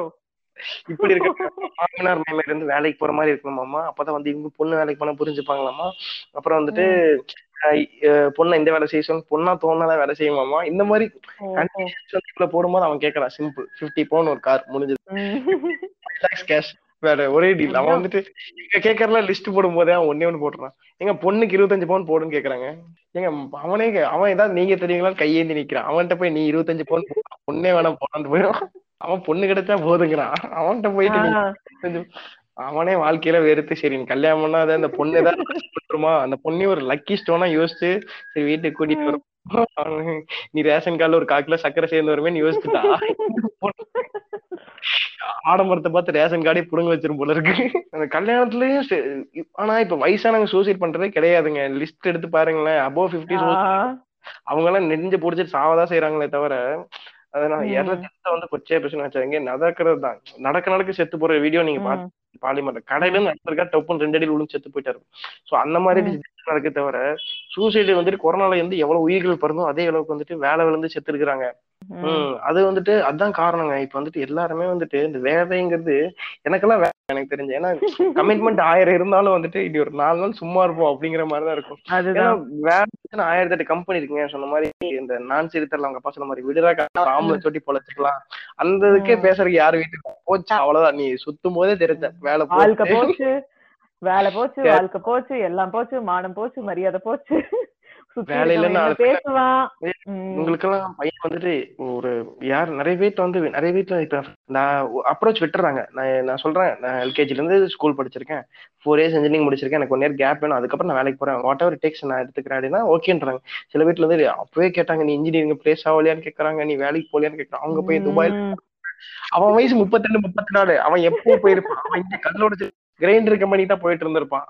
ஏதோ லக்கில் ஏதோ ட்ரை பண்ணி போயிட்டான். அதுதான் அவன் போறதுக்கு பத்து வருஷம் இருக்கு அந்த படி. இருபத்தாறு வயசுல இருந்து அவன் வந்து தடைமாறி போறதுக்கு அவன் எனக்கு பத்து வருஷம் ஆயிருக்கு. இப்பதான் ஆஸ்திரேலியால இருக்கான் இங்க அரை டவுசர் போட்டு ஆடிட்டு இருந்த கதை நமக்கு தான் தெரியும். ஆனா அவன் அதை பேசவே மாட்டாங்க அவன்லாம் அங்க இருக்கான் இவன்லாம் இங்க இருக்கான். இருக்கட்டும்டா என்ன பிரச்சனை? அவசரமே இல்ல. அவன் வேலையை பாக்குறான் நம்ம நம்ம வேலையை பார்த்துட்டு போக வேண்டியதுதானே ஏன்னா எல்லாருமே ஒரு என் பாயிண்ட் நினைச்சு ஓடிட்டு இருக்காங்க. லைஃப் இஸ் வந்துட்டு லைஃப் இஸ் டு டிராவல் அது அப்படியே நீங்க போயிட்டே இருங்கன்னு யாருமே சொல்றதே கிடையாது. அப்படியே அதை நீங்க எவ்வளவு தூரம் நீங்க வந்துட்டு ஃபர்ஸ்ட் நீ படிச்சு ஒரு டுவெல்த் ரேங்க்ல வாங்கிடுற அப்படின்றது அடுத்து வந்துட்டு டுவெல்த் முடிச்சிடுறேங்கிறது அடுத்து காலேஜ் ம். அது ஒரு ஒரு எண்ட் பாயிண்ட் வச்சு கமா போட்டு கமா போட்டு கண்டினியூ பண்ணிடுறாங்க. புல் ஓடுனா அதான் அங்க. வந்து ஓடி போய் நின்றோம் ஐ நின்னுட்டு அப்படின்னா கமா இது வந்து புள்ளி கிடையாது. அப்படின்னு கமா அதான். கம் டு டிகிரி நீங்க ஸ்கூல்லயே பாத்தீங்கன்னா புரியும். Higher secondary. Comma secondary comma higher secondary என்னடா ஏமாத்துறீங்க? ஏன்னா ஒண்ணுன்னு சொல்ல அப்படின்னா. அந்த மாதிரிதான் சந்தோஷங்கிற பாயிண்டையே எங்க வச்சிடுறாங்க? நீ டென்த் முடிச்சிட்டு சந்தோஷமா இருக்கலாம். டுவெல்த் முடிச்சிட்டு சந்தோஷமா இருக்கலாம். காலேஜ் முடிச்சிட்டு சந்தோஷமா இருக்கு ஒரு ஒரு ரெண்டு வருஷம் கழிச்சு மூணு வருஷம் கழிச்சுன்னு வச்சிடுறாங்க. ஆனா லெவன்த்ல லெவன்த்ல ஆடினா வந்துட்டு டுவெல்த்ல மார்க் வராது. டுவெல்த்ல ஆடினா காலேஜ்ல நல்ல. காலேஜ்ல ஆடினா பிளேஸ்மெண்ட் ஆக முடியாது. பிளேஸ்மெண்ட் நல்ல வேலை கிடைக்காது. வேலை கிடைக்காட்டி நல்ல பொண்ணு கிடைக்காது. எல்லாமே இந்த எண்ட் ஆஃப் சைக்கிள் பாத்தீங்கன்னா அந்த மேரேஜ்ல ஒரு கமால் முடிச்சிடறாங்க. அதுக்கப்புறம். இந்த விவேக் படம் சொல்ல மாதிரி. அதுக்கப்புறம் அலைகளோ இதுக்கப்புறம் இளையராஜா பாரதி ராஜா காமிக்க மறந்துட்டாரா அவங்க பட்ட கஷ்டத்தெல்லாம். இல்ல அதான் கல்யாணத்துக்கு அப்புறமும் இவங்க கேள்வி எல்லாம் வச்சிருப்பாங்கல்ல. அப்புறம் எப்ப நல்ல செய்தி சொல்ல போறீங்க? ஃபர்ஸ்ட் குழந்தை பிறந்துருச்சா? எப்ப செகண்ட் அத எங்க படிக்க வைக்கிறீங்க? ஓ நகை சேர்த்து வைக்க ஆரம்பிச்சிட்டீங்களா? பொண்ணா இருந்தா? அப்புறம் எந்த ஸ்கூல்ல சேர்த்திருக்கீங்க? எந்த காலேஜ்ல சேர்த்து போறீங்க? அவங்களுக்கு எப்ப கல்யாணம் பண்ண போறீங்க? அவங்களுக்கு எப்ப குழந்தை அங்கெல்லாம் பொண்ணு பிறந்த வருஷத்துல இருந்து வருஷம் வருஷம் அஞ்சு பவுன் பர்த்டேக்கு எடுத்து வச்சிருவோம். எடுத்து வச்சு என்ன பண்ண போற? அதை வச்சுட்டு அந்த பொண்ணு என்ன பண்ண போகுது? அந்த பொண்ணு சொல்லுமா என் வீட்டுல இருபது பவுன் இருக்கு. எனக்கு ஃபர்ஸ்ட் ரேங்க் போனா மிஸ் போட்டுருமா? எதுக்குடா அதெல்லாம் பேசிட்டு இருக்கீங்க? ஏங்க எனக்கு ஒண்ணுமே புரியல எனக்கு ஒரு டீப்பான டவுட்டுங்க நாங்க நீங்க உங்ககிட்ட நான் கேக்குறேன். இப்ப நான். வந்துட்டு ஒரு பொண்ணு ஒரு பையனை வந்து ஒரு பொண்ணுகிட்ட நூறு பவுன் கேக்குறேன். இல்ல நீங்க உங்க வீட்டுல வந்து மாப்பிள்ளை வீட்டுல நூறு பவுன் கேக்குறாங்க. உங்க வீட்லயும். போட்டுறாங்க நீங்க போட்டு கல்யாணம் பண்ணிட்டு போயிருங்க. அந்த நூறு பவுன். என்ன பண்ணுவீங்க? அவங்க ஆசைப்பட்டு வாங்குறாங்க. அது அவங்க வாங்கி வைக்க போகுது. உங்க நகை உங்ககிட்ட தான் இருக்க போகுது. நீங்க தான். ரெகுலர் யூஸ் பண்ண போறீங்க. அப்ப அந்த நூறு பவுன் ஒரு நகையோட பர்பஸ் என்ன? அவங்க கேட்டாங்க நீங்க போட்டீங்க. இதுல வந்து டவுரி கேக்குறாங்க. எனக்கு பிரச்சனை வருது. ஒண்ணு ஃபர்ஸ்ட் பாயிண்ட் இதுல வந்து எங்க கிட்ட இவ்வளவு வசதி இருக்கு. எங்க பொண்ணு மேல நாங்க இவ்வளவு பாசம் வச்சிருக்கோம்னு அதை அந்த நகை மூலியமா காட்டுறாங்களாமா. தேவையில்ல. ரெண்டாவது ரெண்டாவது பாயிண்ட் இங்க அந்த மாப்பிள்ளை வீடு டிமாண்ட் பண்ணலன்னாலுமே அது எப்படி நாங்க பொண்ண சும்மா அனுப்ப முடியும்? மாப்பிள்ளைக்கு குறை இருக்கான்னு கேக்குறாங்கங்க. டௌரி வேணாம்னு சொன்னா ஒருத்தர் நல்ல மனசு பண்ணி எனக்கு டௌரி எல்லாம் வேணாங்க நாங்க ரெண்டு பேரும் சேர்ந்து நல்லா வாழ்ப்போம்னு சொன்னா மாப்பிள்ளைக்கு ஏதோ குறை இருக்கும் போலயேன்னு கேக்குறாங்க. வடிவில் ஒரு படத்துல கேட்பாங்க இந்த காசு வாங்காம நகை பொண்ணு கல்யாணம் பண்றீங்க என்ன காரணம்? எவனுமே பொண்ணு தரல அதான் காரணம். இல்ல அது வந்து இப்ப இவனுக்கு ப்ரெஷர் தாங்க. இதுவுமே ஒரு ஸ்ட்ரெஸ் தானுங்க. இப்ப வந்து கல்யாணம் ஆல வெறுப்பு ஆடிட்டு இருப்பான். அவன்கிட்ட போயிட்டு நீ. வந்துட்டு நகை வாங்கலைன்னா வாங்கினா பிடிச்சிடுறாங்க வாங்கினா அவன் சரி குறைச்சு கேட்பான் இருபத்தஞ்சு போட இருபத்தஞ்சு பத்து போடு. மாப்பிள்ளை கண்டிப்பா குறைதான். இல்ல உடனே சரின்ட்டான். அப்போ ஏங்க அதான் நான் அந்த நகையோட அல்டிமேட் கோல் என்னங்க இப்ப நான் கேக்குறேன் நீங்க போட்டீங்க. உங்க வீட்லயும் போட்டாங்க. ஒரு நூறு பவுன் கேக்குறாங்க நூறு பவுன் போட்டு கொடுத்துட்டாங்க. நான் கல்யாணம் பண்ணியாச்சு. அந்த நூறு பவுன் நீங்க வச்சுட்டு போறீங்க. இப்ப நான் வாங்கி என்ன சாதிச்சேன் அது எங்கிட்ட உங்ககிட்ட தான் இருக்கு உங்க பீரோல. எங்க அம்மாவோ யார் வீட்டு அந்த மாப்பிள்ளையோட வீட்டுல அந்த பிரைட் குரூம் வீட்டுல வாங்கி வைக்க போறது இல்ல எங்க? அம்மா நூறு பவுன் போட்டுச்சா? எங்க அந்த தர சில வீட்ல எப்படி நடக்கும்னா. சில பத்து கொடைக்கம்மல் எடுத்து வை. எப்படி நடக்கும்னா இந்த மாப்பிள்ளை மாப்பிள்ளை வந்து ஏதாவது லைக் பிசினஸ் ஆரம்பிக்கணும்னு நினைக்கிறாரு. இல்ல மாப்பிள்ளை சைடுல வந்து ஏதாவது ஒரு பண தேவை இருக்குன்றப்போ ஓகே அந்த நகையை எடுத்துட்டு வா அடகு வை. அது நமக்கு ஒரு இதுதானே? அப்படிங்கிற மாதிரி அந்த நகை கண்ட்ரோல் இப்ப அந்த பாக்குறதுக்கு வெளியில இருந்து பாக்குறதுக்கு தான் வந்து அந்த பேரண்ட்ஸ் பொண்ணுக்கு நகை கொடுக்குறாங்க அப்படிங்கிற மாதிரி. இருக்குமே தவிர. அந்த பொண்ணே அந்த ஃபுல்லா அனுபவிப்பாளே இப்ப அந்த பொண்ணு ஒரு பிசினஸ் ஆரம்பிக்கணும்னு நினைக்கிறான்னு வச்சுக்கோங்களேன். அவளுக்கு ஒரு பிசினஸ் ஐடியா இருக்கு. ஆரம்பிக்கணும்னு நினைக்கிறான்னா அவளோட இன்லாஸ் கிட்ட கேட்காம ஏங்க இப்போ டீசெண்டா இருக்கு என்ன சொல்றாங்கன்னா பொண்ணுக்கு பாத்திரம் படால எங்க வீட்ல கத்தி கடப்பான மம்மட்டி எல்லாம் எங்க வீட்லயே இருக்குது. எல்லா சம்பளம் இருக்குது. வீட்ல வைக்கிறதுக்கு இடம் இல்ல சின்ன கிச்சன்மா உங்களுக்கு ஏதாவது பொண்ணுக்கு அப்படி வாங்கி தரணும்னு ஆசைப்பட்டீங்கன்னா பொண்ணு பேர்ல அக்கௌண்ட்ல போட்டுருங்க. அவங்க தனி கொடுத்துரும் போனாலும் கிச்சனுக்கு அவங்க செட் பண்ணணும்னு நினைச்சாலும் அண்ணனுக்கு தேவையான இண்டக்ஷன் மிக்சி ராஜலட்சுமி கஜலட்சுமி எந்தெந்த பேர்ல மிக்சி கிரைண்டர் இருக்கு? அவங்க லேட்டஸ்ட் வாங்கிக்கிட்டோம். பிரீத்தி பிரீமியர் என்ன வேணுமோ அவங்க லேட்டஸ்ட் நீங்க கேஷா அவங்க அக்கௌண்ட்ல போட்டுருங்கன்னு சொன்னா இவங்களும் ஒரு ஃபிஃப்டி தௌசண்ட் சிக்ஸ் தௌசண்ட் போட்டாங்க. சோ அவங்க பொண்ணுக்கு என்ன தேவை ரொம்ப அதை அவங்க வாங்கிட்டு போட்டோம். வந்துட்டு இவங்க கல்ச்சர் வந்து பாத்தாங்கன்னா சீரியல்ல பார்த்து சொல்றாங்க நம்ம அந்த அம்மா எப்படி உங்களுக்கு இந்த மாதிரி தார்வீக யோசனை எல்லாம் வச்சிருக்கேன் நான் சீரியல் பார்த்து கத்துக்கிட்டேன்? அப்படிங்கிறாங்க எப்படி நல்ல இதுவுமே தப்புதான் எனக்கு வந்துட்டு நல்ல வேலைங்க. இவங்க போய் ஒரு ஸ்டீல் ஹவுஸ் போயிடுறது. ஜல்லிக்கரண்டி ம். சின்னதுல ஒண்ணு பெருசுல ஒண்ணு ஸ்பூனு பத்து கப்பல்ல ஒரு பன்னெண்டு. இந்த மாதிரி வந்துட்டு முதல்ல எல்லாம் வாங்கிட்டு இருப்பாங்க. அண்டால பெரிய சைஸ் அண்டால இருந்து மீடியம் சைஸ் அண்டா மூணு. இது மாதிரி வாங்கிட்டு. இருப்பாங்க. பாத்துருப்பீங்க நினைக்கிறேன். ம். கல்யாணம் பர்ச்சேஸ் ஒரு ஐம்பதாயிரம் போய் ஸ்டீல் ஹவுஸ் பாதி காலி வந்துட்டு வரும் அடுத்த லோட வாங்கிட்டு இருப்பான் இதுதான் நடந்துட்டு இருக்கும். அதை குறைச்சிட்டாங்க. இந்த பண்டத்தை வந்து பிரிச்சு தர சம்பிரதாயம் எல்லாம் நீங்க பாத்திருப்பீங்க. இது எங்க அம்மா எனக்கு கூட இதை வச்சு என்ன பண்ண? போகுது நீங்க அக்கா இருக்கோம் கிச்சன்ல இருந்து பத்து கிச்சன் இங்க வந்து நீங்க எங்க அண்டா வைக்க முடியும்? அக்வாகோட போட்டு மொத்த தண்ணி அதுலயே புடிச்சுக்க வேண்டியதா முடிஞ்சிரும். சோ அந்த மாதிரி போயிட்டு இருக்க நிலைமையில உங்க எல்லாத்தையும் ஒரு நெக் பாயிண்ட் இதை நீ பண்ணியே ஆகணும். ஒரு விருப்பம் இல்லாத விஷயத்த பண்ணும்போதே வந்துட்டு கண்டிப்பா பாதிக்கப்படும். நீயா நானா கூட ஒரு ரீசெண்டா இப்ப கொஞ்சம் ரெண்டு வாரம் முன்னாடி எனக்கு எந்த ஷோன்னு கரெக்டா ஞாபகம் இல்ல. பட் ஒரு ஷோ. வந்துச்சு. லைக் எங்களுக்கு டவுரி மட்டும் போதும் சீர் மட்டும் போதும். டவுரிங்கிறத விட பிறந்த வீட்ல இருந்து செய்யற சீர் மட்டும் போகுதுன்னு சொல்ற ஒரு. சைடு சீர் இல்லைனாலும் பரவாயில்ல சாமி. எங்களுக்கான சொத்தை பிரிச்சு கொடுத்துருங்க. அப்படின்னு சொல்ற ஒரு சைடு அதுல ப்ரிடாமினா கடைசியில என்னன்னா ஆஹ் கடைசியில என்ன வந்துச்சுன்னா பொண்ணுங்களுக்கு சட்டப்படி சொத்துல உரிமை இருக்குன்னு சட்டமே சொன்னாலும். கில்ட்டி கான்சியஸ் ஆஹ் கில்ட்டி கான்சியஸா ஃபீல் பண்ணி ஐயோ நான் எப்படி போய் என் அண்ணன் கிட்ட கேக்குறது அவங்க உரிமை இருக்கிறதுங்க. அத கேக்குறதுக்கே இவங்களை கில் ட்ரிகர் பண்ணி வச்சிருக்காங்க. நீ கேட்டீங்கன்னா நீ பணத்தாசை பிடிச்சவ. இவ்வளவு பண்ணி உனக்கு பத்தலையா அப்படின்னு கேக்குறது அந்த அந்த டைலாக்ஸ் எல்லாம் வருது. அப்படிங்க ஏங்க இது எனக்கு தெரிஞ்சு டுவெண்ட்டி ஃபைவ் இயர்ஸ் பேக்குங்க டுவெண்ட்டி டுவெண்ட்டி ஃபைவ் இயர்ஸ் பேக்குங்க ஒரு ஃபேமிலில இவங்களுக்கு. வந்துட்டு இவ்வளவு நகை போறேன்னு சொல்லிட்டாங்களாமா சரிங்களா? அண்ணன் தம்பி எல்லாம். சரி இவ்வளவு நகை போறேன்னு சொல்லிட்டாங்களாமா? நகை போட முடியல. கல்யாண டைம்ல ஏதோ அதுக்கு என்ன பண்றாங்களாமா அவங்க ஃபேமிலிக்கு இடத்த கல்யாணத்தன்னைக்கு கல்யாணத்துக்கு நாளே போய் ரெஜிஸ்டர் பண்ணி பொண்ணு பேர்ல கொடுத்துட்டாங்களாமா? ம். டூ ஆர் த்ரீ இயர்ஸ்ல மிச்சம் ரிமைனிங் நகை போட்டு அந்த இடத்த இவங்க பேர்ல அவங்க திருப்பி வாங்கிட்டாங்களாமா? எப்படி? நியாயமா நடந்திருக்காங்க. நீங்க இருந்தாலும் இருந்தாலும் உங்ககிட்ட இருந்து பிடிச்சிருந்துச்சு. மாப்பிள்ள இந்த கையில நகை வைங்க இந்த கையில பொண்ணை கூட்டி போங்க அந்த மாதிரி. அன்னைக்கு பண்ணிட்டாங்க அது வந்துட்டு இது தப்பு சொல்றதா இவனுக்கு நியாயமா இருந்தாலும் இவனுக்கு ஹானஸ்டி பாராட்டுறதான்னு தெரியல. ஆனா நடந்திருக்கு. இதெல்லாம் பண்ணிட்டு அந்த பொண்ணு வந்து ஒரு பைசா ஒரு இதுல வந்து கிடையாது. ஒரு சொத்துல இருந்து பங்கு. கிடையாது. ஏன்னா உனக்கான நகை வந்து இவ்வளவு நாங்க போடுவோம்னு சொன்னா அதை நாங்க போட்டு கொடுத்துறோம் நீ வந்து எங்க சொத்து கூட நீ வரக்கூடாது. முடிஞ்சது. அதோட உம்பாடு முடிஞ்சது. அவ்வளவுதான். உனக்கு செய்ய வேண்டியது எல்லாமே உனக்கு பொண்ணுக்குன்னு பிறந்தா அதுக்கு நாங்க பண்றதை கரெக்டா பண்ணிடுவோம். அவ்வளவுதான். இதோட நிறுத்தும் போது அந்த பொண்ணுக்கு வந்துட்டு இவனுக்கு வந்து இது ஒரு மாய பிம்பத்தை கிரியேட் பண்ணிடுறாங்க. ஒரு பத்து பவுன் போட்டு ஏமாத்தி அனுப்பி. பின்னாடி எங்க? நிலம் நிலம் எங்க இருக்கு? நிலத்தோட வேல்யூ ஒவ்வொரு நாள் வரை ஏறும். ஓகே நகையோட வேல்யூ ஏறும் தான் பட் ரெண்டும் கம்பேர் பண்றப்ப அந்த மூவபிள் அசட்டை தானே தள்ளி விடுறதுக்கு பாக்குறாங்க பொண்ணுங்களுக்கு. நகைங்க வந்து இன்னைக்கு ஒரு இன்ஸ்டன்ட் காஃபிங்க. அது வந்து ஃபில்டர் காஃபி. அது காய இன்னைக்கு நல்லா இருக்கும். என்னைக்கு வித்தாலும் என்னைக்குனாலும் ஒரு காரணம் வந்து இன்னைக்கு வந்து நம்ம ஊருக்குள்ள ஒரு ஏக்கர் ஒரு கோடி போகுதுன்னா எந்த ஊர்லனாலும் ஏக்கர் ஒரு கோடி போற நிலைமை வரும். ஒரு ரெண்டு பைபாஸ். போட்டு காலேஜ் கட்டி நாலு. ஹோட்டல் தான். வேற லெவல்ல சிம்பிளா இப்ப எல்லா ஊரும் டெவலப் ஆன காரணம் ஒரே ஒரு பைபாஸ் ரெண்டு காலேஜ். மூணு ஒரு ஹாஸ்பிட்டல் தேட்டர் முடிஞ்சது அவ்வளவுதான். பத்து தாபா போட்டோம்னா முடிஞ்சது. கடையே இதெல்லாம் வந்துச்சுனாலே பஸ் ஸ்டாண்ட் கொண்டு வந்துருவான் அந்த இடத்துக்கு. பஸ் ஸ்டாண்ட் அப்ப வந்து ஏக்கர் ஒரு கோடி. சிம்பிளா முடிஞ்சிடும் வாய்ப்பு இருக்கு. அப்படி இருக்கும்போது நீங்க வந்துட்டு இம்புட்டுக்கான பத்து பவுன் நகை போட்டு அதுக்கு பத்து பவுன் ஏழமா சொல்லக்கூடாது. இப்பவே எவ்வளவு ஒரு பவுன் என்ன ரேட்ல வித்துட்டு இருக்கு? பிரச்சனை. அப்பனுக்கு வந்து இப்ப நகை சேர்த்துல பிரச்சனை. புரோக்கருக்கு நடுவுல கமிஷன் கிடைக்குமா? பிரச்சனை பிரச்சனை வேற பிரச்சனை. இன்னைக்கு வந்துட்டு பெருவாரியான பேர் பேசக்கூடிய மெயினான விஷயம் வந்து மேரேஜ் தாங்க எனக்கு தெரிஞ்சு. ஹார்ட். ரீசெண்டா டூ டேஸ் பேக் பாத்தீங்கன்னா அந்த முகூர்த்த பாத்தீங்கன்னா வந்துட்டு ஒரு டுவெண்ட்டி டூ பத்திரிக்கை நான் பார்த்து இவன் எல்லாம் அந்த அடுத்த உலக அழிஞ்சிரும் நினைச்சிட்டானுங்களா? இன்னைக்கே கல்யாணம் பண்றானுங்க. மண்டை எங்க கிடைச்சது? அப்படிதாங்க இருக்கு. நம்ம இல்ல நம்ம கல்யாண வயசுக்கு வந்துட்டோமா? இல்ல என்னன்னு தெரியல. கொஞ்சம் இந்த மாசமாவே கொரோனா வந்ததுல இருந்து திருமண பக்கம் எல்லாம் கல்யாணம் பண்றாங்க என்னங்கடா நினைச்சிட்டு இருக்கீங்க நீங்க? அப்படிங்கிற மாதிரிதான் இருக்கு. நமக்கு தெரிஞ்ச ஃப்ரெண்டு சொந்தக்காரன் எல்லாமே இவ்வளவு கல்யாணம் பண்றானா? ஊர் ஃபுல்லா எவ்வளவு கல்யாணம் பண்ணிருப்பானுங்க ஐயோ ஆமா. ஷேர் மார்க்கெட் மாதிரி மாத்துறாங்க பூ மார்க்கெட்ட டூ கே அடிங்களா பூ வேர்ல்டா முளம்னு கேட்டா டூ கே அடிங்களா அந்த மூட்டை ரேட்டு கேக்குதா. ஒரு முளம் எந்த அளவுக்கு டெவலப் ஆயிருக்கீங்க டேய். நீங்க வாங்கிருக்கீங்களா. நீங்க ஆயிரம் பூ எல்லாம் ஆயிரம் ரூபாய்க்கு வாங்கிருக்கீங்களா கேள்விப்பட்டிருக்கலாம் கேள்விப்பட்டிருக்கேன். வாங்கினது இல்ல பூக்கு ஆயிரம் ரூபாய் கொடுத்து வாங்குற அளவுக்கு நம்ம ஒண்ணும் அப்படி எப்படி காஞ்சா போகுது? எப்படி காஞ்சா போகுது? அதுக்கு நான் ஜஸ்ட் கண்ணுல பாத்துட்டு மட்டும் வந்துக்கிறேன். ஆயிரம் ரூபாய் கொடுத்து பூ வாங்கி பஸ்ல போகும்போது முன்னாடி ஆன்டி தான் வச்சிருக்கேன். எங்க டவுன் ப்ளீஸ் லைட்டா மோந்து பார்த்து நல்லா.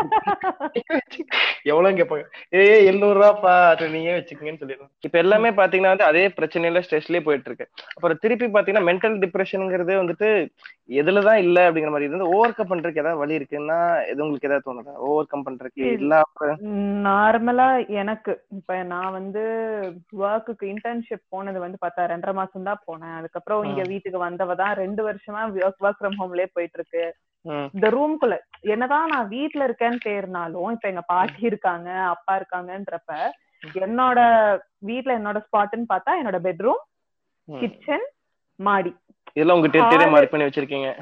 கரெக்ட் ஏன்னா ஹால்ல இப்ப ஏதாவது உங்க டிவி போட்டு பாத்துட்டு இருப்பாங்க போய் கம்ஃபர்டபுளா இருக்காது. அண்ட் இன்னொரு ரூம்ல வந்து பாட்டி இருப்பாங்க. சோ நான் இருக்கிற இடம்னா வீடு என் வீடு தான் பேரு நான் இருக்க வீடு தான் பேரு பட் இந்த ஏரியாஸ்ல தான் நான் இருப்பேன் மோஸ்டா அப்ப எனக்கு ரொம்ப ஒரு மாதிரி இருக்குங்கிற டைம்ல நான் என்ன பண்ண ஆரம்பிச்சிட்டேன் இந்த செவுத்தையே சும்மா சும்மா பிளெயினா இருக்கிற செவுத்தையே பார்க்க பார்க்க ஒரு மாதிரி இருக்குன்னு எனக்கு பிடிச்ச மாதிரி நான் டெக்கரேட் பண்ண ஆரம்பிச்சிட்டேன். ஆமா. ஏன்னா எனக்கு ரொம்ப இதாயிருச்சு. ஏன்னா நார்மலா நான் எப்படின்னா காலேஜ் படிக்கிற டைம்லயே எப்படியாவது at least two weeks once friends கூட எங்காவது வெளியில போகணும் அந்த மாதிரி ஆள் நானு. அப்ப So, வீட்டுக்குள்ளேயே. இருக்கணும். ஆஹ் வீட்டுக்குள்ளேயே இருக்கணும்னு சொன்னப்ப என்னால முடியல. சோ எனக்கு எப்படி பிடிக்குதோ வீட்ல கேள்வி கேட்டாங்கனாலும் அப்ப நான் இதைத்தான் சொன்னேன். என்னால முடியல. இந்த ரூம்குள்ளதான் நான் இருக்க போறேன். அப்ப எனக்கு இப்படி சும்மா இந்த அப்படியே பிளெயினா இருக்கிற செவத்தை பாத்துட்டு இருக்கிற எனக்கு ஒரு மாதிரி இருக்கு. அப்ப எனக்கு பிடிச்ச மாதிரி நான் பண்ணிக்குவேன். நீங்க எதுவும் கேட்க கூடாதுன்னு சொல்லிதான் நான் எனக்கு பிடிச்ச மாதிரி மாத்திக்கிட்டேன். அண்ட் ரொம்ப ரொம்ப டவுனா இருக்கு. ஒர்க் ரிலேட்டடா இருக்கட்டும் இல்ல வேற ஏதாவது இஷ்யூ ரிலேட்டடா இருக்கட்டும் ரொம்ப டவுனா இருக்குங்கிறப்ப நான் மாடிக்கு போயிடுவேன். அது சும்மா உட்கார்ந்துட்டு அந்த வானத்தை பார்த்துட்டு அந்த பறவை பறக்கறத பார்த்துட்டு சும்மா வானத்தை பார்க்கறதே ஒரு ரிலீஃபா இருக்கும்.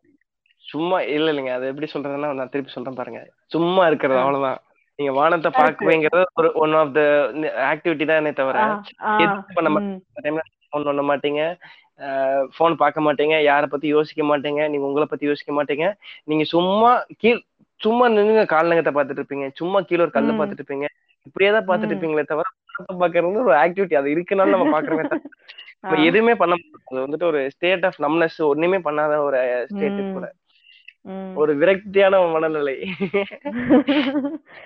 அப்படிதான் சொல்லணும் இது வந்துட்டு அது வந்துட்டு எல்லாத்துக்குமே நடக்குங்க.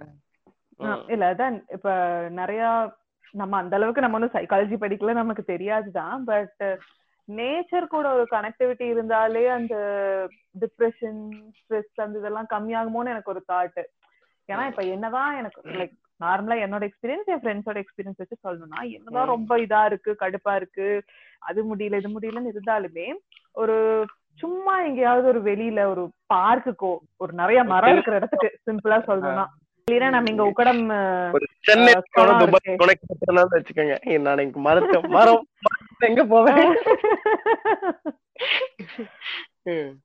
அதான் இந்த நார்மலா நேச்சரோட கனெக்டிவிட்டி சும்மா இந்த உக்கடம் குளம்ல போய் குளத்துல போய் நின்னுட்டு அங்க இங்கேயும் பாருங்க. சுத்தி முத்தி இருக்கிறவங்க என்ன பண்றான்னு பாருங்க. அதெல்லாம் பார்த்தாலே நமக்கு லைட்டா சிரிப்பு வரும். மனசு கொஞ்சம் லேஸ் ஆகும். இந்த எப்ப பார்த்தாலும். பஸ் ஸ்டாப்ல உட்காந்துங்களே பஸ் போயிட்டு இருக்கோம். நீங்க பஸ் ஸ்டாப்ல உட்காரு பாருங்க. ஒருத்தன் கத்திட்டு போயிட்டு இருக்கான் பஸ்ல இருந்து ஒருத்தங்க கேவலமா பாக்குறாங்க. அவன் கண்டுக்காம நடந்து போயிட்டே இருக்கான். அவங்க பார்த்து பட்டிருக்கான்னு சொல்றாங்க. அவங்களும் பார்த்து சிரிக்கிறாங்க. அவங்க ரெண்டு பேரும் சிரிக்கிற பார்த்து எனக்கு சிரிப்பா இருக்கு. இது ராக்கி மாதிரி இருக்கு. ஏன்னா நம்ம உட்காந்து பஸ் ஸ்டாப்ல இவன் நடந்து போறான். அவங்க பஸ் நிக்குது. அந்த பஸ் நிக்க போறது ரெண்டு மூணு செகண்ட் ஒரு டென் செகண்ட்ஸ் டுவெண்ட்டி செகண்ட்ஸ் நிக்க போகுது. ஒரு ஆள் இறங்கவா ரெண்டு பேர் ஏற போறோம் அவ்வளவுதான். அந்த செகண்ட்ல இவன் கத்திட்டு போறத பார்த்து அவங்க பார்த்து சிரிக்கிறாங்க. பாஸ் ஆயிடுச்சு. அவங்களும் எட்டி பாக்குறாங்க. பார்த்து சிரிக்கிறாங்க. அதோட முடிஞ்சது. ஆஹ் பாடுறான் இந்த மாதிரிலாம் இந்த சின்ன. சின்ன விஷயத்துல நம்ம நார்மலா ஹாப்பினஸ் கண்டுபிடிச்சோம்னாலே இந்த தேவையில்லாத இதெல்லாம் இருக்காது. நம்ம வந்து பெருசு. எல்லாமே நமக்கு பெருசா. வேணும். லைக் ஒரு சர்ப்ரைஸ் பர்த்டேக்கு ஒருத்தன் gift கொடுக்குறானா? எனக்கு பெருசா வேணும். சர்ப்ரைஸ் பண்ணி கொடு அப்பதான் ஸ்டேட்டஸ் போட்டு சீன் காட்ட முடியும். அந்த ரேஞ்ச்ல தான் நம்ம இருக்கோம் இப்போ. உள்ள டைரி மில்கே இருந்தாலும் எனக்கு ரேப் பண்ணி கொடு. அதான் கவர் போட்டிருக்கேன். கிட்டத்தட்ட அப்படிதாங்க இருக்கு. புரிஞ்சுங்களா? Gift cover. போட்டு கொடு உள்ள டைரி மில்க் இருக்கு. தெரியும். பரவாயில்ல நீ கவர் போட்டா நீ என்னடா நினைச்சிட்டு இருக்க? இது நடந்திருக்குங்க. இது ஏகப்பட்ட பேர் உள்ள இருக்க எல்லாத்துக்கும் தெரியும். தரப்போத ஒரு டப்பாக்குள்ள என்ன இருக்கு மிஞ்சி மிஞ்சி போற ஒரு பொண்ணு பர்த்டே டைரி தான் வாங்கி தர முடியும். ஏன்னா அவ்வளவு ட்ரெஸ் வாங்கி தர முடியாது. நான் பச்சை கலர் பிடிக்கும் எடுத்தா அது மஞ்சள் கலர் தான் பிடிக்கும். என்ன பண்ண முடியும்? வச்சுக்கோ அவரு டைரி மில்க் சாக்லேட் வாங்கி கொடுத்தா காமன் எப்படி பிடிக்காதுன்னு சொல்ல மாட்டாங்க வேஸ்ட் பண்ண மாட்டாங்க. யாருக்கும் ம். தரவும் செய்யாது. பர்சனலைஸா இருக்க போகுது அப்படின்னு நினைச்சு விட்டுற வேண்டியதுதான். அப்புறம் எல்லாருமே வந்துட்டு மெயின் டிப்ரெஷனா இருக்க காரணம் என்னோட சைடுல இருந்து பாத்தீங்கன்னா ஹாப்பினஸ் தேடிட்டே இருக்கிறது. யாருமே அதை கிரியேட் பண்ண நினைக்கிறது. இருக்கா?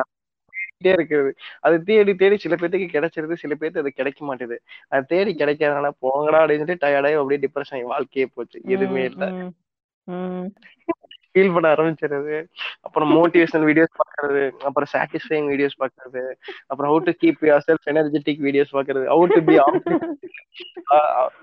புக்ஸ் படிக்கிறது. புக்ஸ்ல வந்துட்டு வாங்கி கவர் மட்டும் எடுத்து போட்டோ போட்டு அப்புறம் படிக்கிறது இல்ல நிறைய விஷயங்கள் பண்றது.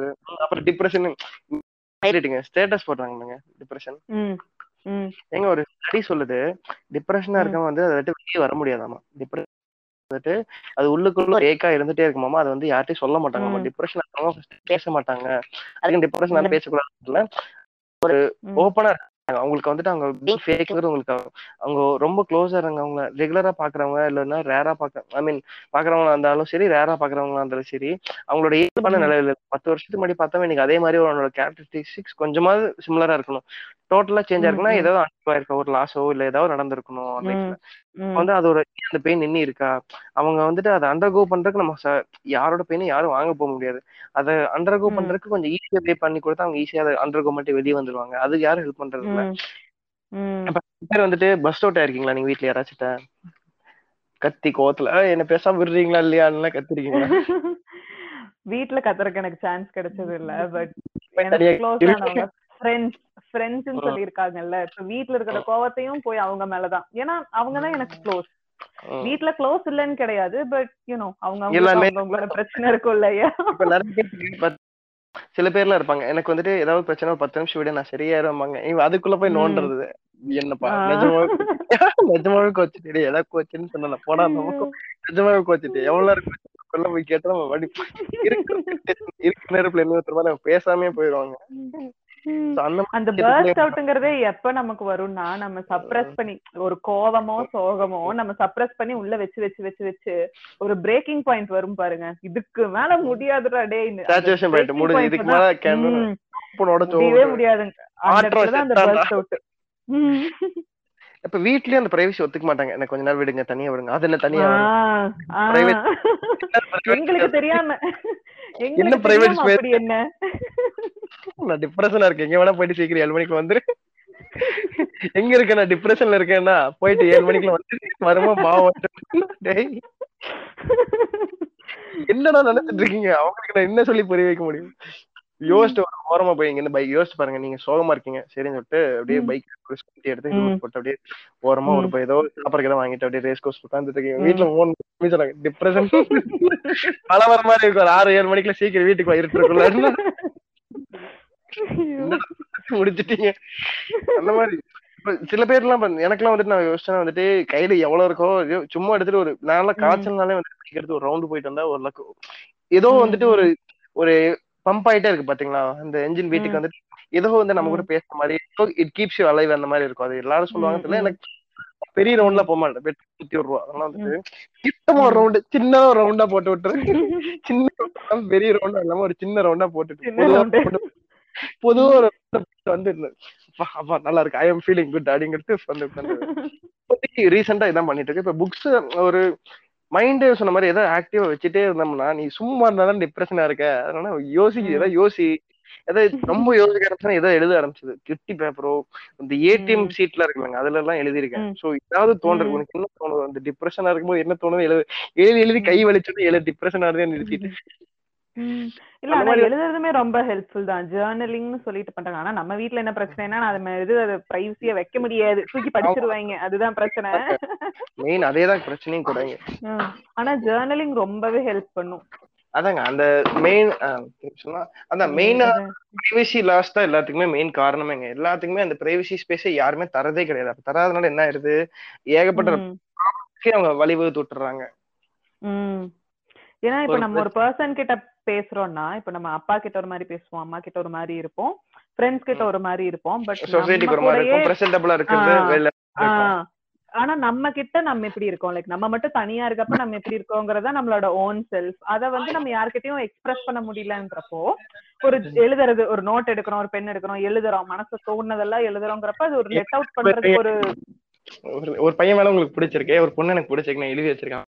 இருக்கிறது யாரா அவ? அப்படின்னு முடிஞ்சுதா சோலி அதுதான் நம்ம good he was approachable he was presentable எழுதுறீங்க அவ்வளவுதான். யாரது? யாரவன் பையன் விட்டு பேசுவான். பொம்பளை சோக்கு கேக்குது கோபி. ஏன் கோபி? பொம்பளை சோக்கு கேக்குது. அந்த மாதிரிதான். ஏன்னா ஒரு மேக்னெட் எப்படி அட்ராக்ட் ஈச் அதரோ அந்த மாதிரி பொண்ணுங்களுக்கு பையன் அட்ராக்ட் பண்ண. பையன் என்ன பொண்ணு அட்ராக்ட். பண்ண. இதான் ஒரு காமனான நேச்சரும் கூட. இது வந்து. அவங்க இதே வந்து பாருங்க. பொண்ணு பையனு பாய்ஸ் ஸ்கூல்ல கேர்ள்ஸ் ஸ்கூல்ல படிக்கிறது நேரா போய் நீங்க பழகுங்க. பேசுங்க. நான் என்னடா நினைச்சிட்டு இருக்கீங்க? கல்யாணம் ஏமா க- யாரு கூட பேசக்கூடாதுன்னு சொன்னேன். ஆனா இவங்களெல்லாம் நினைச்சா எனக்கு என்ன பயமா இருக்குன்னா ஒரு பொண்ணு பையன் பேசி பழகுறதுக்கே இத்தனை பண்றாங்க. இப்ப நார்மலா இப்ப ஒரு லெஸ்பியனா இருக்காங்க இல்ல கேவா இருக்காங்கன்னா அவங்க ஐயோ. ஒரு பொண்ணுக்கு பொண்ணு பிடிக்கிறதும் பையனுக்கு பையனை பிடிக்கிறது அது எல்லாமே காமன் அது வந்து வேணும்னு யாரும் பண்றது கிடையாது. நேச்சுரலா வர்றதுங்கிறதெல்லாம் இருக்கா இதை அது எப்படி காமனா வரும்? அது எப்படி காமனா வரும்? நூறு வருஷம்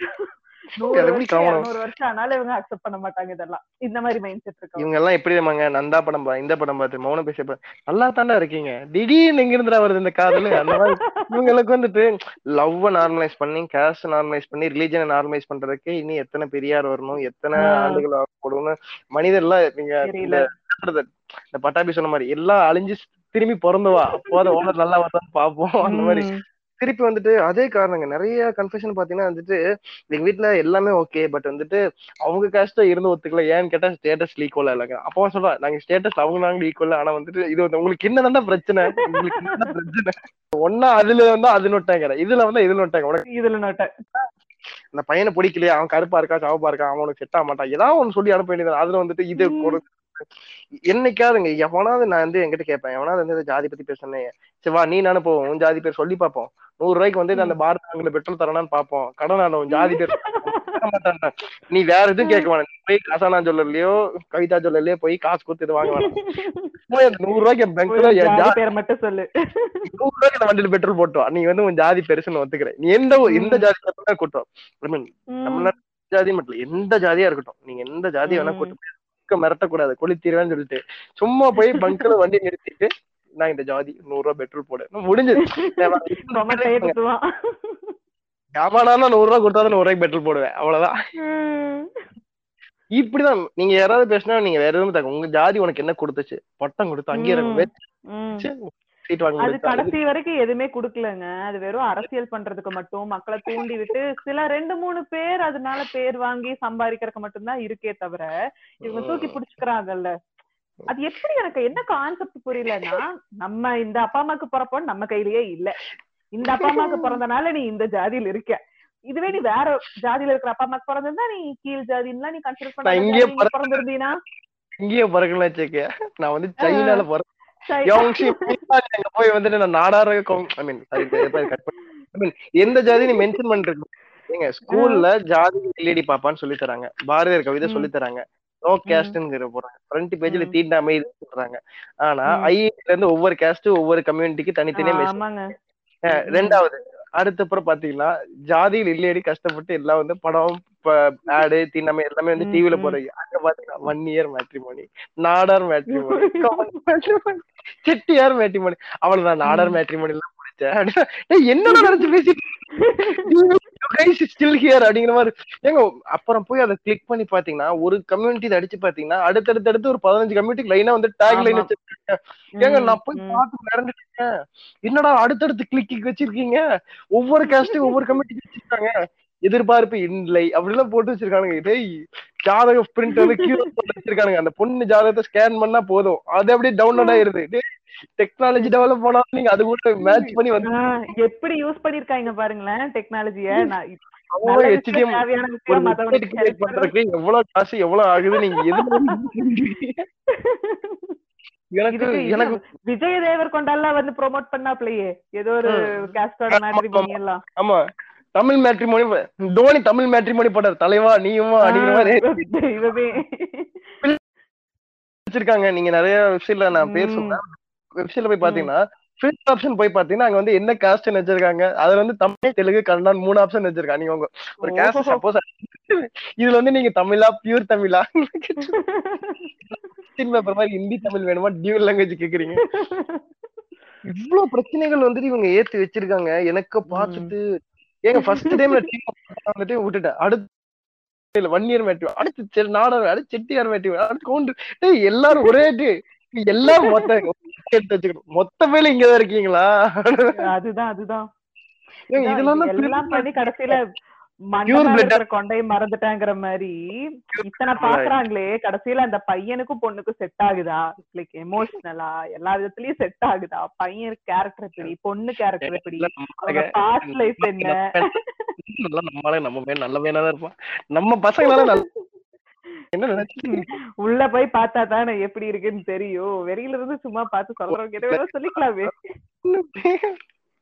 கூட பழகினவனுக்கு தானே தெரியும் அவன் என்னெல்லாம் கேட்டு மாதிரி பண்ணிருக்கான் அந்த பொண்ணு என்ன வேலை பண்ணிருக்குன்னு லட்சம் மேக்கப் போட்டு அடிச்சு பெயிண்ட் கிட்டு சாரி கட்டி நின்றுது அந்த பொண்ணு அந்த வாழ்க்கையில ஸ்கூல்ல இருந்து காலேஜ் வரைக்கும் இருக்காது. மாடனா திரும்பி போறது போட்டு அந்த பொண்ணு சாரி கட்டி கல்யாணம் பண்ணி. மூணு நாள் போதேன் பாய் கணி எம் கோயிங் அவுட்டுங்க எட்டே முக்கால். இவன் எட்டு மணிக்கு எட்டு மணிக்கு தோசை சாப்பிட்டு பத்து மணிக்கு படம் போடணும்னு கேட்டில பல்ல காமிச்சு படுத்துட்டு இருப்பான். இந்த பொண்ணு பாய் கணின்னு கிளம்பி எங்கடி போறேன்னா நான் பப்புக்கு போறேன். முடிஞ்சுது? ஆனா கல்ச்சர் பேசிஸ்ல இவங்க நினைச்சுக்கிறாங்க நம்ம கேஸ்ட் அண்ட் கிரீட்ல வந்து இப்படியே தான் இருக்கிறாங்க நினைச்சுக்கிறாங்க. அதனால வந்துட்டு அந்த கப்பலுக்கு தேவை மனசு மட்டும் அவங்க ஜாதி எதுவுமே கிடையாதுடா. உம் மெயின் இந்த ஜாதி உள்ள இருக்க ஒன்னே ஒண்ணு இந்த கிராஸ் பிரீடிங் தாங்க. இது வந்துட்டு மெயினா வந்துட்டு ஒவ்வொன்றும் டஸ் டஸ் இந்த ஃப்ரூட் நிஞ்சா மாதிரி ஒரு எக்ஸ் எக்ஸா போடும்போது டக்கு டக்குன்னு எல்லாம் பிளாஸ்ட் ஆயிரும். கடைசியில வந்து ஒரு ஜாதி இதை தவிர எனக்கு தெரிஞ்சு வேற ஆல்டர்னேட் சொல்யூஷனே இங்க கிடையவும் கிடையாது. ஏன்னா இதெல்லாமே இதெல்லாம் வந்து நம்ம டிப்ரெஷன் சொல்லி ஏன் பேசிட்டு இருக்கோம்னா இதெல்லாமே வந்துட்டு இதெல்லாமே ஒரு காரணம் ஆஃப் பிரச்சனைங்க எல்லா- பிரச்சனையும் இப்ப மதங்கள்லயே பாத்தீங்கன்னா இங்க இருந்து தப்பிச்சு வேற மதத்துக்கு போறாங்க அங்க வந்து பாத்தீங்கன்னா வந்துட்டு இந்தந்த இந்தந்த இதுக்கு இவங்க தான் இருக்கணும்னு சொல்லிட்டு அங்கேயும் பிரச்சனை பண்றாங்க போனா அங்கேயும் ஜாதி வச்சு பிரச்சனை பண்றாங்க டேய் இங்க இருந்து இதுக்குதான் அங்க வந்தேன் நான் அங்கேயும் பிரச்சனை பண்ணீங்களா என்னடா நீ இப்ப எல்லா பக்கம். இதெல்லாம் இதெல்லாம் வந்து பிரஷர் வேலைய அவன் அவன் வேலைய பாத்துட்டு இருந்தானாலே யாருக்கும் எந்த பிரச்சனையும் கிடையாது. தேவையில்லாம நான் பெருசு நீ பெருசு உன்னோடதுல நான் மூக்க நுழைப்பேன் நீ எனக்கு கீழே நான் உனக்கு மேலன்னு போறதுலதான் எல்லாம் ஸ்டார்ட் ஆகுது. ஏங்க எல்கேஜி பையன் எங்க வீட்டு வாசல் எல்கேஜி பையன் இன்னைக்கு பேண்ட் போட்டு போறான். நான் போய் கேட்டேன் எனக்கெல்லாம் அஞ்சாவதுக்கு மேலதான் பேண்ட் உனக்கு இப்ப பண்ணிட்டா நானும் சோசிச்சிருச்சேன் அவன, இல்லப்பா யூனிஃபார்ம் தரல அதனால வந்து பேண்ட் போட்டு போறேன் டக்கின் வந்துட்டு நீட்டா போறாங்க. ஐயோ போறான் எனக்கு காலையில மாதிரி ஏன்டான்னா போனா சனிக்கிழமை ஸ்கூல்லே போக மாட்டேன் அப்படிங்கிறான் சனிக்கிழமை என்ன? நான் வேலைக்கே போக மாட்டேங்கிற நீ ஸ்கூலுக்கு என்ன கேட்டா நடுவுல ரெண்டு நாள் லீவ் விட்டாங்கல்ல அதனால வந்து அதுக்குனால இன்னைக்கு இவன் சிலபஸ கோப் அப் பண்ணி என்ன பண்ண போறான் நாளைக்கு நாசால ராக்கெட்டா அந்தந்த ஏ இது ஏன் சொல்றேன்னா இன்னைக்கு நடந்த ஏதோ அர்த்தம். இது கண்ணு மாடி பட்ட. விஷயம். ஒவ்வொரு உயிரினத்துக்குமே அன்னன்னைக்கான ப்ரெஷர் இருக்கு. அந்த பையன். போக மாட்டேன்னு சொல்ல முடியும். ஆனா அவங்க அப்பா கொண்டு விடுவாங்கன்னு தெரியும். சரி போய் தொலைவான் அது கூட போறான் எப்படி நாலு ஃப்ரெண்ட்ஸ் பாப்பா வீட்டுல இருக்க அங்கேயே போவோம் சொல்லிட்டு ஒரு கோபம் ஆமா. பண்ணி ஹேண்டில் பண்ணிக்கலாம்னு ஒரு அந்த பையனுக்கு இருக்க வில் பவர் ஏன் எல்லாத்துக்கும் வர மாட்டேங்குது ம். இப்ப எல்லாருமே இதை ஃபேஸ் பண்ணக்கு பயந்துட்டு தான் வந்துட்டு உட்காந்துருது ஒரு ரியாலிட்டி ஒரு ஹார்ட் ரியாலிட்டி மிஸ் பண்ணிட்டு நீங்க உட்காந்து உங்களை யாருன்னு நீங்க யோசிச்சாலே அந்த பயம் வந்துருங்க. ஸ்ட்ரெஸ்ஸுக்கான மெயின் காரணமே நீங்க சொன்ன மாதிரி. தன்னிலை இருக்குன்னு சொன்னீங்களா? இப்படி வந்துட்டு. மீன் வந்துட்டு அப்பா ஃப்ரெண்டுக்கு நீங்க உங்க ஃப்ரெண்டா தெரியும். அப்பாவுக்கு உங்க ஒரு பையனா தெரியும். தங்கச்சிக்கு ஒரு அண்ணனா தெரியும். ஸோ அப்படி இருந்தாலுமே உங்களுக்கு நீங்க யாருன்னு உட்காந்து பாத்தீங்கன்னா அது உங்களுக்கு ஒரு பயத்தை கொடுக்கும். இவ்வளவு வருஷம் வேலை செஞ்சாலும் உங்களுக்கு தனிப்பட்ட முறையில் என்னன்னு தெரியும்னு யோசிச்சு உங்களுக்கு இருக்காது. ஆமா. கத்துக்கிட்டே ரெண்டு வருஷத்துல உட்காந்து பாத்தீங்கன்னா ஒரு ஒரு பத்து ப்ராசஸ் தெரிஞ்சிருக்கும். ஒரு ரெண்டு வேலை தெரிஞ்சிருக்குமே தவிர இதுதான் உங்களுக்கு தெரியுமே? தவிர உன்னால உனக்கு இவ்வளவுதான் தெரியுமா? அப்படின்னு யோசிச்சு ம். இவ்வளவுதான் தெரியுதா? அது ஒரு அதான் யோசிக்காது. அப்ப நிறைய விஷயம் பார்க்கும்போது யோசிக்காம இருக்கதே நல்லதுதான் போல. நல்லதுதான், ஜாலியா correct. அந்த மாதிரி- சந்தோஷமா இருக்கமா? இருந்துட்டு போயிட வேண்டியதுதான். எனக்கே வந்து அந்த லைஃபோட சீக்ரெட் இப்பதான் புரிஞ்சுச்சுங்க. இப்போ ஒரு ரீசெண்ட் இயர்ஸ் எல்லாம் புரிஞ்சு லைஃபோட பார்த்து வந்துட்டு ஜஸ்ட் டிராவல் தான். நீ வந்துட்டு இன்னைக்கு பத்து லட்ச ரூபா கடை வாங்கி ஒரே நாள் செலவு பண்ணி நாளைக்கு இருப்பியா இல்லைன்னு நீ வெடிஞ்சதுன்னா நீ நாளைக்கு பாத்துக்கலாம் பத்து லட்சம் நீ செலவு பண்ண மட்டும் தான் குறிக்கோள் ஆகணும். நாளைக்கு வெடிதா இல்லையான்னு ம். யோசிச்சினா பத்து லட்ச ரூபாயோட பர்பஸே முடிஞ்சு போயிடும். முடிஞ்சது. அது மாதிரி லைஃப் இஸ் டு பர்பஸ் வந்து டிராவல் தான். நீ வந்து டாக்டர் ஆவறியா இன்ஜினியர் ஆவறியாங்கிறது முக்கியமே கிடையாது. அவ்வளவுதான். இன்னைக்கு இன்னைக்கு இருபது ரூபா இருந்தா காலம் சாப்பிட பத்து ரூபா இருந்தா பேல்பூரி சாப்பிட அவ்வளவுதான். பத்து ரூபா பூரி சாப்பிட. முடிஞ்சது. இன்னைக்கு பத்து ரூபா தான் நான் அந்த சேட்டாங்கல்ல சமோசா சாப்பிடலாம். நாளைக்கு அதுவும் இல்லாட்டி பேசாம நடந்து போயிடலாம். சாப்பிட்டெல்லாம் நினைச்சு ஜாலியா இருந்துக்க வேண்டியதான் என்னோட ட்ரிக் என்ன அந்த சேலரி வரும்போது வந்துட்டு பெரிய மல்டிகேஷன் எல்லாம் போயிருது ஒரு பத்து பேர் சேர்ந்து ஒரு பத்து ரூபாய்க்கு பில்லு இல்ல ஜம்முன்னு சாப்பிடுறது இப்ப நீங்க நானும் போய் சாப்பிட்டோம்னா ஆளுக்கு முந்நூறு முந்நூறு ரூபாய்க்கு சாப்பிடுவோம் ஒரு ஆயிரம் ரூபாய் இல்லைன்னா. ஃபைவ் ஃபைவ் சாப்பிட மிஞ்சி மிஞ்சி போனா ஒரு மூணு டிஷ் நாலு. அதே பாத்தீங்கன்னா ஒரு பத்து பேர் இருபது பேரோட போனா ஹாரி பட்டுற மாதிரி பெரிய டேபிள் கிடைக்குமா? எல்லா டிஷ்ஷும் சாப்பிடலாம். ஒரு ஒரு பீஸ் சாப்பிட்டாலும் ஒவ்வொரு பீஸ் கிடைக்குமோ? நீங்க அந்த அடுத்த எல்லாத்தையும் டேஸ்ட் பண்ணிடலாம். எல்லாமே டேஸ்ட் பண்ணலாம். நீங்க ஒட்டுக்கா போனீங்கன்னா உங்க ஃபேமிலியா போனீங்கன்னா ஒருத்தருக்கு பிடிக்கும் பிடிக்காது. நீங்க எல்லாத்துலயும் ஒவ்வொரு பீஸ். சாப்பிடலாம். அப்படி என்ன ஆகும்னா வந்துட்டு நீங்க ஜாலியா இருந்துருவீங்களா? அன்னைக்கு. அப்பா நெக்ஸ்ட் சம்பளம் தான் நெக்ஸ்ட் இதே மாதிரி வரணும்ல. நெக்ஸ்ட் எந்த ஹோட்டல் இருக்கு? அந்த மாசம் ஃபுல்லா உங்களுக்கு அந்த ஒரு நாள் சாப்பாடே உங்களுக்கு இழுத்துட்டு போயிடும் புரிஞ்சுங்களா? ம், ம். அந்த ஒண்ணாம் தேதி அந்த சம்பள நாள் வந்துட்டு வார நாள்ல வருதா வார கடைசியில வருதா இந்த மாசம் போவோமா மாட்டோமா? நெக்ஸ்ட் இந்த ஹோட்டல் அதே மாதிரி பெருசா இருக்கு. இல்ல அதே ஹோட்டல்ல மிஸ் பண்ண டிஷ் எல்லாம் என்ன இருக்கு? சோ அதை நோக்கியான தேடலே உங்களுக்கு இழுத்துட்டு போயிடும். இது வந்துட்டு என்னோட சின்ன எக்ஸாம்பிள் நான் இப்படிதான் ஜாலியா இருப்பேன். சோ அந்த. மாசம் முப்பது நாள் ஆகும்போதெல்லாம் அப்படியே எப்படா போடுவீங்க? வந்துருச்சா வந்துருச்சா வந்து அது மட்டும் தான் வந்திருக்கு. மெசேஜ் மட்டும் தான் வந்திருக்கு. இன்னைக்கு கிரெடிட் ஆகல. அந்த மாதிரி ஸ்ட்ரெஸ் பஸ்டர் மாதிரி தான் இருக்கும். ஒவ்வொன்னு நீங்க புஷ் பண்றதுக்கு உங்களுக்கான லிமிட்டுக்கான ஆல்டர்னேட் சோர்ஸ் நீங்க தான் தேடி எடுக்கணும். ஆமா. ஆனா வந்துட்டு ஈஸியா டிப்ரெஸ் ஆயிடுறாங்க. ஒரு வீட்ல திட்டினா டிப்ரெஷன் மத்தியானம் சோறு போடலாம் டிப்ரெஷன் கறிமீன் ஐயோ எடுத்து அந்த டிப்ரெஷன் ஒரு வார்த்தை கண்டுபிடிச்சிருந்தா கண்டுபிடிச்சு விட்டாங்க. எதுக்கெல்லாம் அதை யூஸ் பண்றோம்னு ஒரு விவசாயம் இல்லாம பாத்தீங்கன்னா வந்துட்டு ஒரு தஞ்சாவூர்ல ஏதோ ஒரு பையன் வந்துட்டு மாஸ்டர் வந்து முடி வெட்டிட்டு வர சொன்னாராமா அது நான் என் சாவு சொல்லிட்டு எலிமருந்து வாங்கி. குடிச்சு. நீங்க பாக்கல கவர்மெண்ட் ஸ்கூல் பையன் முடி வெட்டிட்டு வர சொல்லியிருக்காங்க. அடுத்து. அப்பா அம்மா கூட்டு வந்திருக்காங்க. வரமாட்டேன்னு சொன்னாரு. லஞ்ச் பிரேக்ல வந்துட்டு போட்டோ எடுத்து செல்ஃப் வீடியோ ரெக்கார்ட் பண்ணி இதுக்கெல்லாம் காரணம் எங்க அப்பா இந்த ஹெட் மாஸ்டர் இவர் பேருன்னு சொல்லிட்டு இவர் மாஸ்டர் பேர் அவர் பேரு போட்டு இவங்க இதுதான் காரணம் அப்படின்னு சொல்லிட்டு ரெக்கார்ட் பண்ணிட்டு எலிமருந்து குடிச்சு பத்து நிமிஷம் மயங்கி வந்து செத்துட்டாங்க. பத்தாவது படிக்கிறான். வ- அப்பட்டமா சொல்லணும்னா பச்சையா சொல்லணும்னா மயிருக்கு போய் உயிரை விட்டுருக்கான். இதை விட வேற என்ன சொல்றது? மயிரா மயிறு தானே போச்சு உயிரா போச்சுன்னு நீங்க நினைக்கலாம் ஆனா அவன் போயிட்டான் அப்ப அவனுக்கு எந்த அளவுக்கு ஒரு இது இருந்திருக்கும் பாருங்களேன்.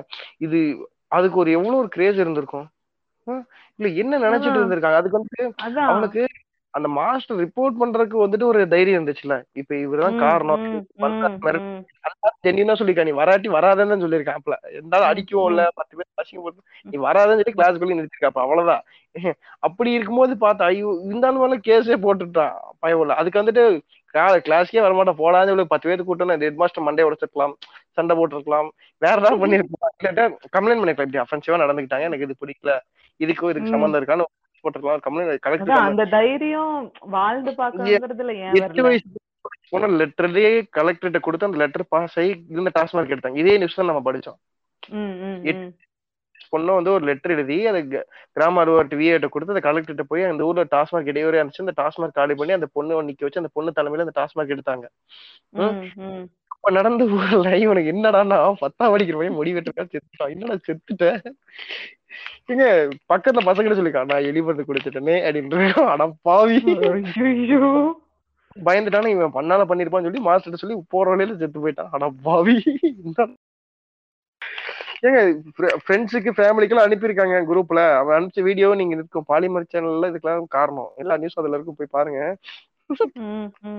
இப்ப இன்னும் ஸ்ட்ரெஸ் அவுட் ஆகணும். இதுக்கெல்லாம் காரணம். அப்புறம் வந்துட்டு ஆன்லைன்ல ஒரு பையனை லவ் பண்ணி அந்த பையன் ஏமாத்திட்டான் நம்ம. அப்புறம் பார்த்தா அந்த பொண்ணு அவன் பொண்ணோட பொண்ணு பிராங்க் பண்ணிருக்காமா அந்த பொண்ணோட ஃப்ரெண்ட் ஒரு பொண்ணு பிராங்க் பண்ணிருக்காமா இந்த பொண்ணு அதையே சின்சியரா லவ் பண்ணிருக்கு So அவங்களுக்கு அந்த பொண்ணுக்கு அது பிராங்கா தெரிஞ்சுக்கும். ஆனா இந்த பொண்ணு அது ஒரு ரிலேஷன்ஷிப் பெரிய. என்னையோ ஒருத்தர் லவ் பண்ணிருக்கான்னு நினைச்சு அந்த பொண்ணு ஃபீல் பண்ணிட்டு இருக்கும்போது இது ஒரு பிராங்க் நினைக்கும் அந்த ஏமாட்ட தந்தாங்க அந்த பொண்ணு இருந்துருச்சு. வேற சொல்றதுக்குள்ள இந்த பொண்ணு தொங்கிருச்சாமாங்க.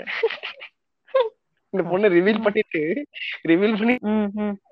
ரிவீல் பண்ணிட்டு வந்து சொல்றேன் இருடி நான் வீட்டுக்கு வரேன் அப்படின்னு சொல்லும்போது இந்த பார்க்கும்போது இந்த பொண்ணு வீட்டுல யாரும் இல்லாம தூக்கு போட்டு வச்சாமா ஆடாப்பாவி இப்போ இந்த மாதிரி எல்லாம் வந்துட்டு மோஸ்ட்லி வந்துட்டு நீங்க சம்மந்தப்பட்ட எல்லா விஷயமே வந்து ரிலேஷன்ஷிப் வருது.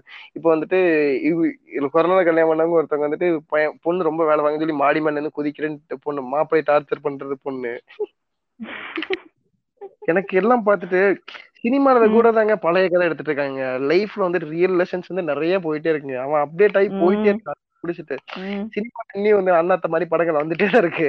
ஆனா ஐயோ அந்த படத்தை பத்தி பேசாதீங்க. பேசாதீங்க பேசாதீங்க. தலைவலியா இருக்கு. அந்த மாதிரி வந்துட்டு அடிச்சு நவுத்திட்டு பிரச்சனைகளா இருக்கட்டும் ப்ராப்ளம்ஸா இருக்கட்டும் அது அதுக்கான சொல்யூஷன் மட்டும் இங்க யாருமே கிடையாது. இப்ப நம்ம எண்ணோட்டுக்கு வரோம் இப்ப பாத்தீங்கன்னா வந்துட்டு இப்ப கிளினிக்கல் ஹெல்த்னு இருக்குல்லங்க இப்ப வந்துட்டு. இப்ப சைக்காட்டிஸ்ட்ங்கிறது ஒரு பூமிங் இண்டஸ்ட்ரியும் கூட பட் வந்துட்டு அதுக்கு போறதுக்கு இன்னைக்கு இப்ப நம்ம வயசுக்காரருக்கு இப்ப நம்ம வீட்டுல போய் I need to say psychiatrist daddy சொன்னேன்னா அதெல்லாம் ஒண்ணு நீ பேசாம சும்மா கடை அப்படின்ற. இன்னைக்கு நீங்க போய் இந்த நேரத்துல உங்க வீட்டுல சொன்னாலும் அதான் சொல்லுவாங்க என் வீட்டுல சொன்னாலும் அதை ஆமா. உனக்கு கேட்பாங்க. அதுக்கு தான் நான் செக் பண்ண போறேன்னு கேட்டா விட மாட்டாங்க. ஏன்னா. சின்ன வயசுல இருந்து மனநல மருத்துவம்னாலே அப்ப மனநலனால அப்ப மெண்டலா முடிஞ்சுதா? இவங்க ம். இதான் சேது ரேஞ்சிலே பாக்குறாங்க. ஒரு பச்சை துணியை போத்தி இவன் அப்படிதான் இருக்கணும் பாத்துறாங்க. அதான் இப்ப வந்து கிளினிக்கல் ஹெல்த்னு பாத்தீங்கன்னா வந்துட்டு அதுக்கு வந்துட்டு இதுக்கு வந்து ஒரு ட்ரீட்மெண்ட் இருக்கு. இதுக்கு ஒரு சொல்யூஷன் இருக்கு. இப்ப கை வலி காது வலி இஎன்டி டாக்டர்னு ஒரு டாக்டர் இருக்காப்ல இப்ப. மூக்குக்கு ஒரு டாக்டர் நாக்கு ஒரு டாக்டர் இருக்கான்னு உங்களுக்கு தெரிஞ்சிருக்கு. ஒரு கண்ணுக்குன்னு. இங்கதான் போகணும். மூக்குக்கு இங்கதான் போகணும் வாய்க்கு தான் போகணும் டென்டலுக்கு இங்கதான் போகணும் தெரிஞ்சவங்களுக்கு நமக்கு மென்டலா ஒரு ஹெல்த் இருக்கு. அதுக்குன்னு ஒரு ட்ரீட்மெண்ட் இருக்கு. அதுக்கு நம்ம பார்க்கணுங்கிறது வந்து யாருமே புரிஞ்சுக்கிறதே கிடையாது. அந்த அளவுக்கு அவேர்னஸே இல்ல. ஏன்னா அந்த மாதிரி நம்ம காமிக்கப்பட்ட சீரியல்ஸா இருக்கட்டும் காமிக்கப்பட்ட. மீடியாவா இருக்கட்டும் என்ன. காமிக்கிறாங்கன்னா ஒருத்தன் லூஸ் ஆயிட்டா மட்டும்தான் அங்க போகணும். அவனை அங்கதான். கட்டி ஜெயில் மாதிரி போட்டு வச்சு அவனுக்கு பச்சை துணி. கொடுத்துரும் அப்புறம் வந்து அவனுக்கு வந்துட்டு அவங்க வந்து நிறைய பேர் நிறைய பேர் பேசும்போது அவங்க என்ன சொல்றாங்க? அவங்க எதிர்பார்த்து வரவங்க எல்லாமே வந்துட்டு ஏதோ செடேஷன் கொடுத்து அவங்க இந்த பார்பர் சேர் மாதிரி தூக்கி வச்சுட்டு நீங்க சொல்லுங்க நீங்க எட்டு வயசுல என்ன பண்ணிட்டு இருந்தீங்க? இதெல்லாம் கேட்கவே மாட்டேறீங்கிறாங்க நம்ம நீங்களே வந்துட்டு நீ என்னை பார்க்க வந்தியா? இல்ல என்ன நான் உண்மையா டாக்டர்னு செக் பண்ண வந்தியான்னு கேக்குறாங்க. எங்க அந்த சேரு கணவன் கேட்டா நம்மங்க எங்க அந்த மேல தூக்கி மாட்டு அதெல்லாம் கிடையாது. நீ அன்னியன் படம் வந்து கெடுத்துட்டு இருச்சு எல்லாரையும் இருக்கு. கன்ஃபர்ஸ் பண்றதுக்கு அந்த மாதிரி பண்ணுவாங்க. இது எங்க. சேருக்கா எந்த சேருப்பா அப்படின்னு கேட்டிருக்காங்க. என்னம்மா நீங்க என்ன சாதாரணமா இருக்கீங்க? கோட்லாம் போடல. டேய் நானே வந்து மணல்ல மருத்துவம் இதுக்கடா கோட்லாம் போடணும். சங்கர் இல்ல இந்த இந்த மாதிரி போய் இவன் வந்துட்டு உண்மையிலேயே இவனை வந்து எப்படி நான் டிப்ரெஷன்ல சேர்த்த முடியும்? இவன் வந்துட்டு போய் டாக்டரை பிராங்க் பண்ணிட்டு இருந்திருக்கானுங்க. இவன் இந்த மாதிரி ஆளுகள் என்ன பண்ண? அப்புறம் ஓப்பனா பேசுறதுக்கு அந்த டாக்டர் கிட்ட வந்துட்டு நிறைய வீட்டுல வந்து அலோவ் பண்றதே இல்ல. ஒரு டாக்டர் கிட்ட போய் நீங்க பேசணும்னு வச்சுக்கோங்களேன். இப்ப வந்துட்டு நீங்க. உங்க வீட்டுக்கு சொல்றீங்க. உங்க வீட்ல வந்து அப்பாயின்மெண்ட் ஃபிக்ஸ் பண்ணி தராங்க. நான் தான் எங்க அப்பா அம்மா தான் பேவும் பண்ண போறாங்கன்னு வச்சுக்கோங்க. உங்க அப்பா போய். பக்கத்துல நின்னு பேசு. நீ பேசுறேன்னு இல்ல. பேசு கை கட்டி நிக்கிறது. நான் ஒண்ணுக்கு பார்க்க மாட்டேன். திரும்பி நினைக்கிறது சைடா பேசு. நீ தான் தெரியுமா இப்ப வந்துட்டு அப்புறம் வந்துட்டு டாக்டர் காலிட்டா அவ அப்படிதான் பேசுவா. எல்லாத்தையும் ரெக்கார்ட் பண்ணி எனக்கு வாட்ஸ்அப்ல அனுப்பிடுவேன் யாரா நீங்க எல்லாம் ஐநூறு வச்சுக்கோங்க. அப்புறமா மிச்சத்தை அனுப்புறேன். பாவி. இவனை நம்பி எப்படி நான் சொல்லுவேன்? ஏன்னா நிறைய பேரண்ட்ஸ் வந்துட்டு நிறைய பர்சன்டேஜ் வந்துட்டு இப்ப நிறைய பேருக்கு வந்து ஒரு ட்ராமா இருக்கும் ஒரு அபியூஸ் இருக்கும் இல்ல ஒரு. ரொம்ப ஒரு டாக்டர் இந்த. பாத்திருப்பீங்க அந்த மௌனராகம் பாத்திருந்தீங்கன்னா ம். வந்துட்டு அவன் லவ் பண்ணதே வீட்டுல சொல்ல முடியாது அவன் செத்துட்டான்னு சொல்ல முடியாது எதுவுமே சொல்ல முடியாத ஒரு ஸ்டேட்ல வருப்பான் அவனால வந்துட்டு அந்த ரேவதியோட கேரக்டர் பாத்தீங்கன்னா அவ வந்துட்டு.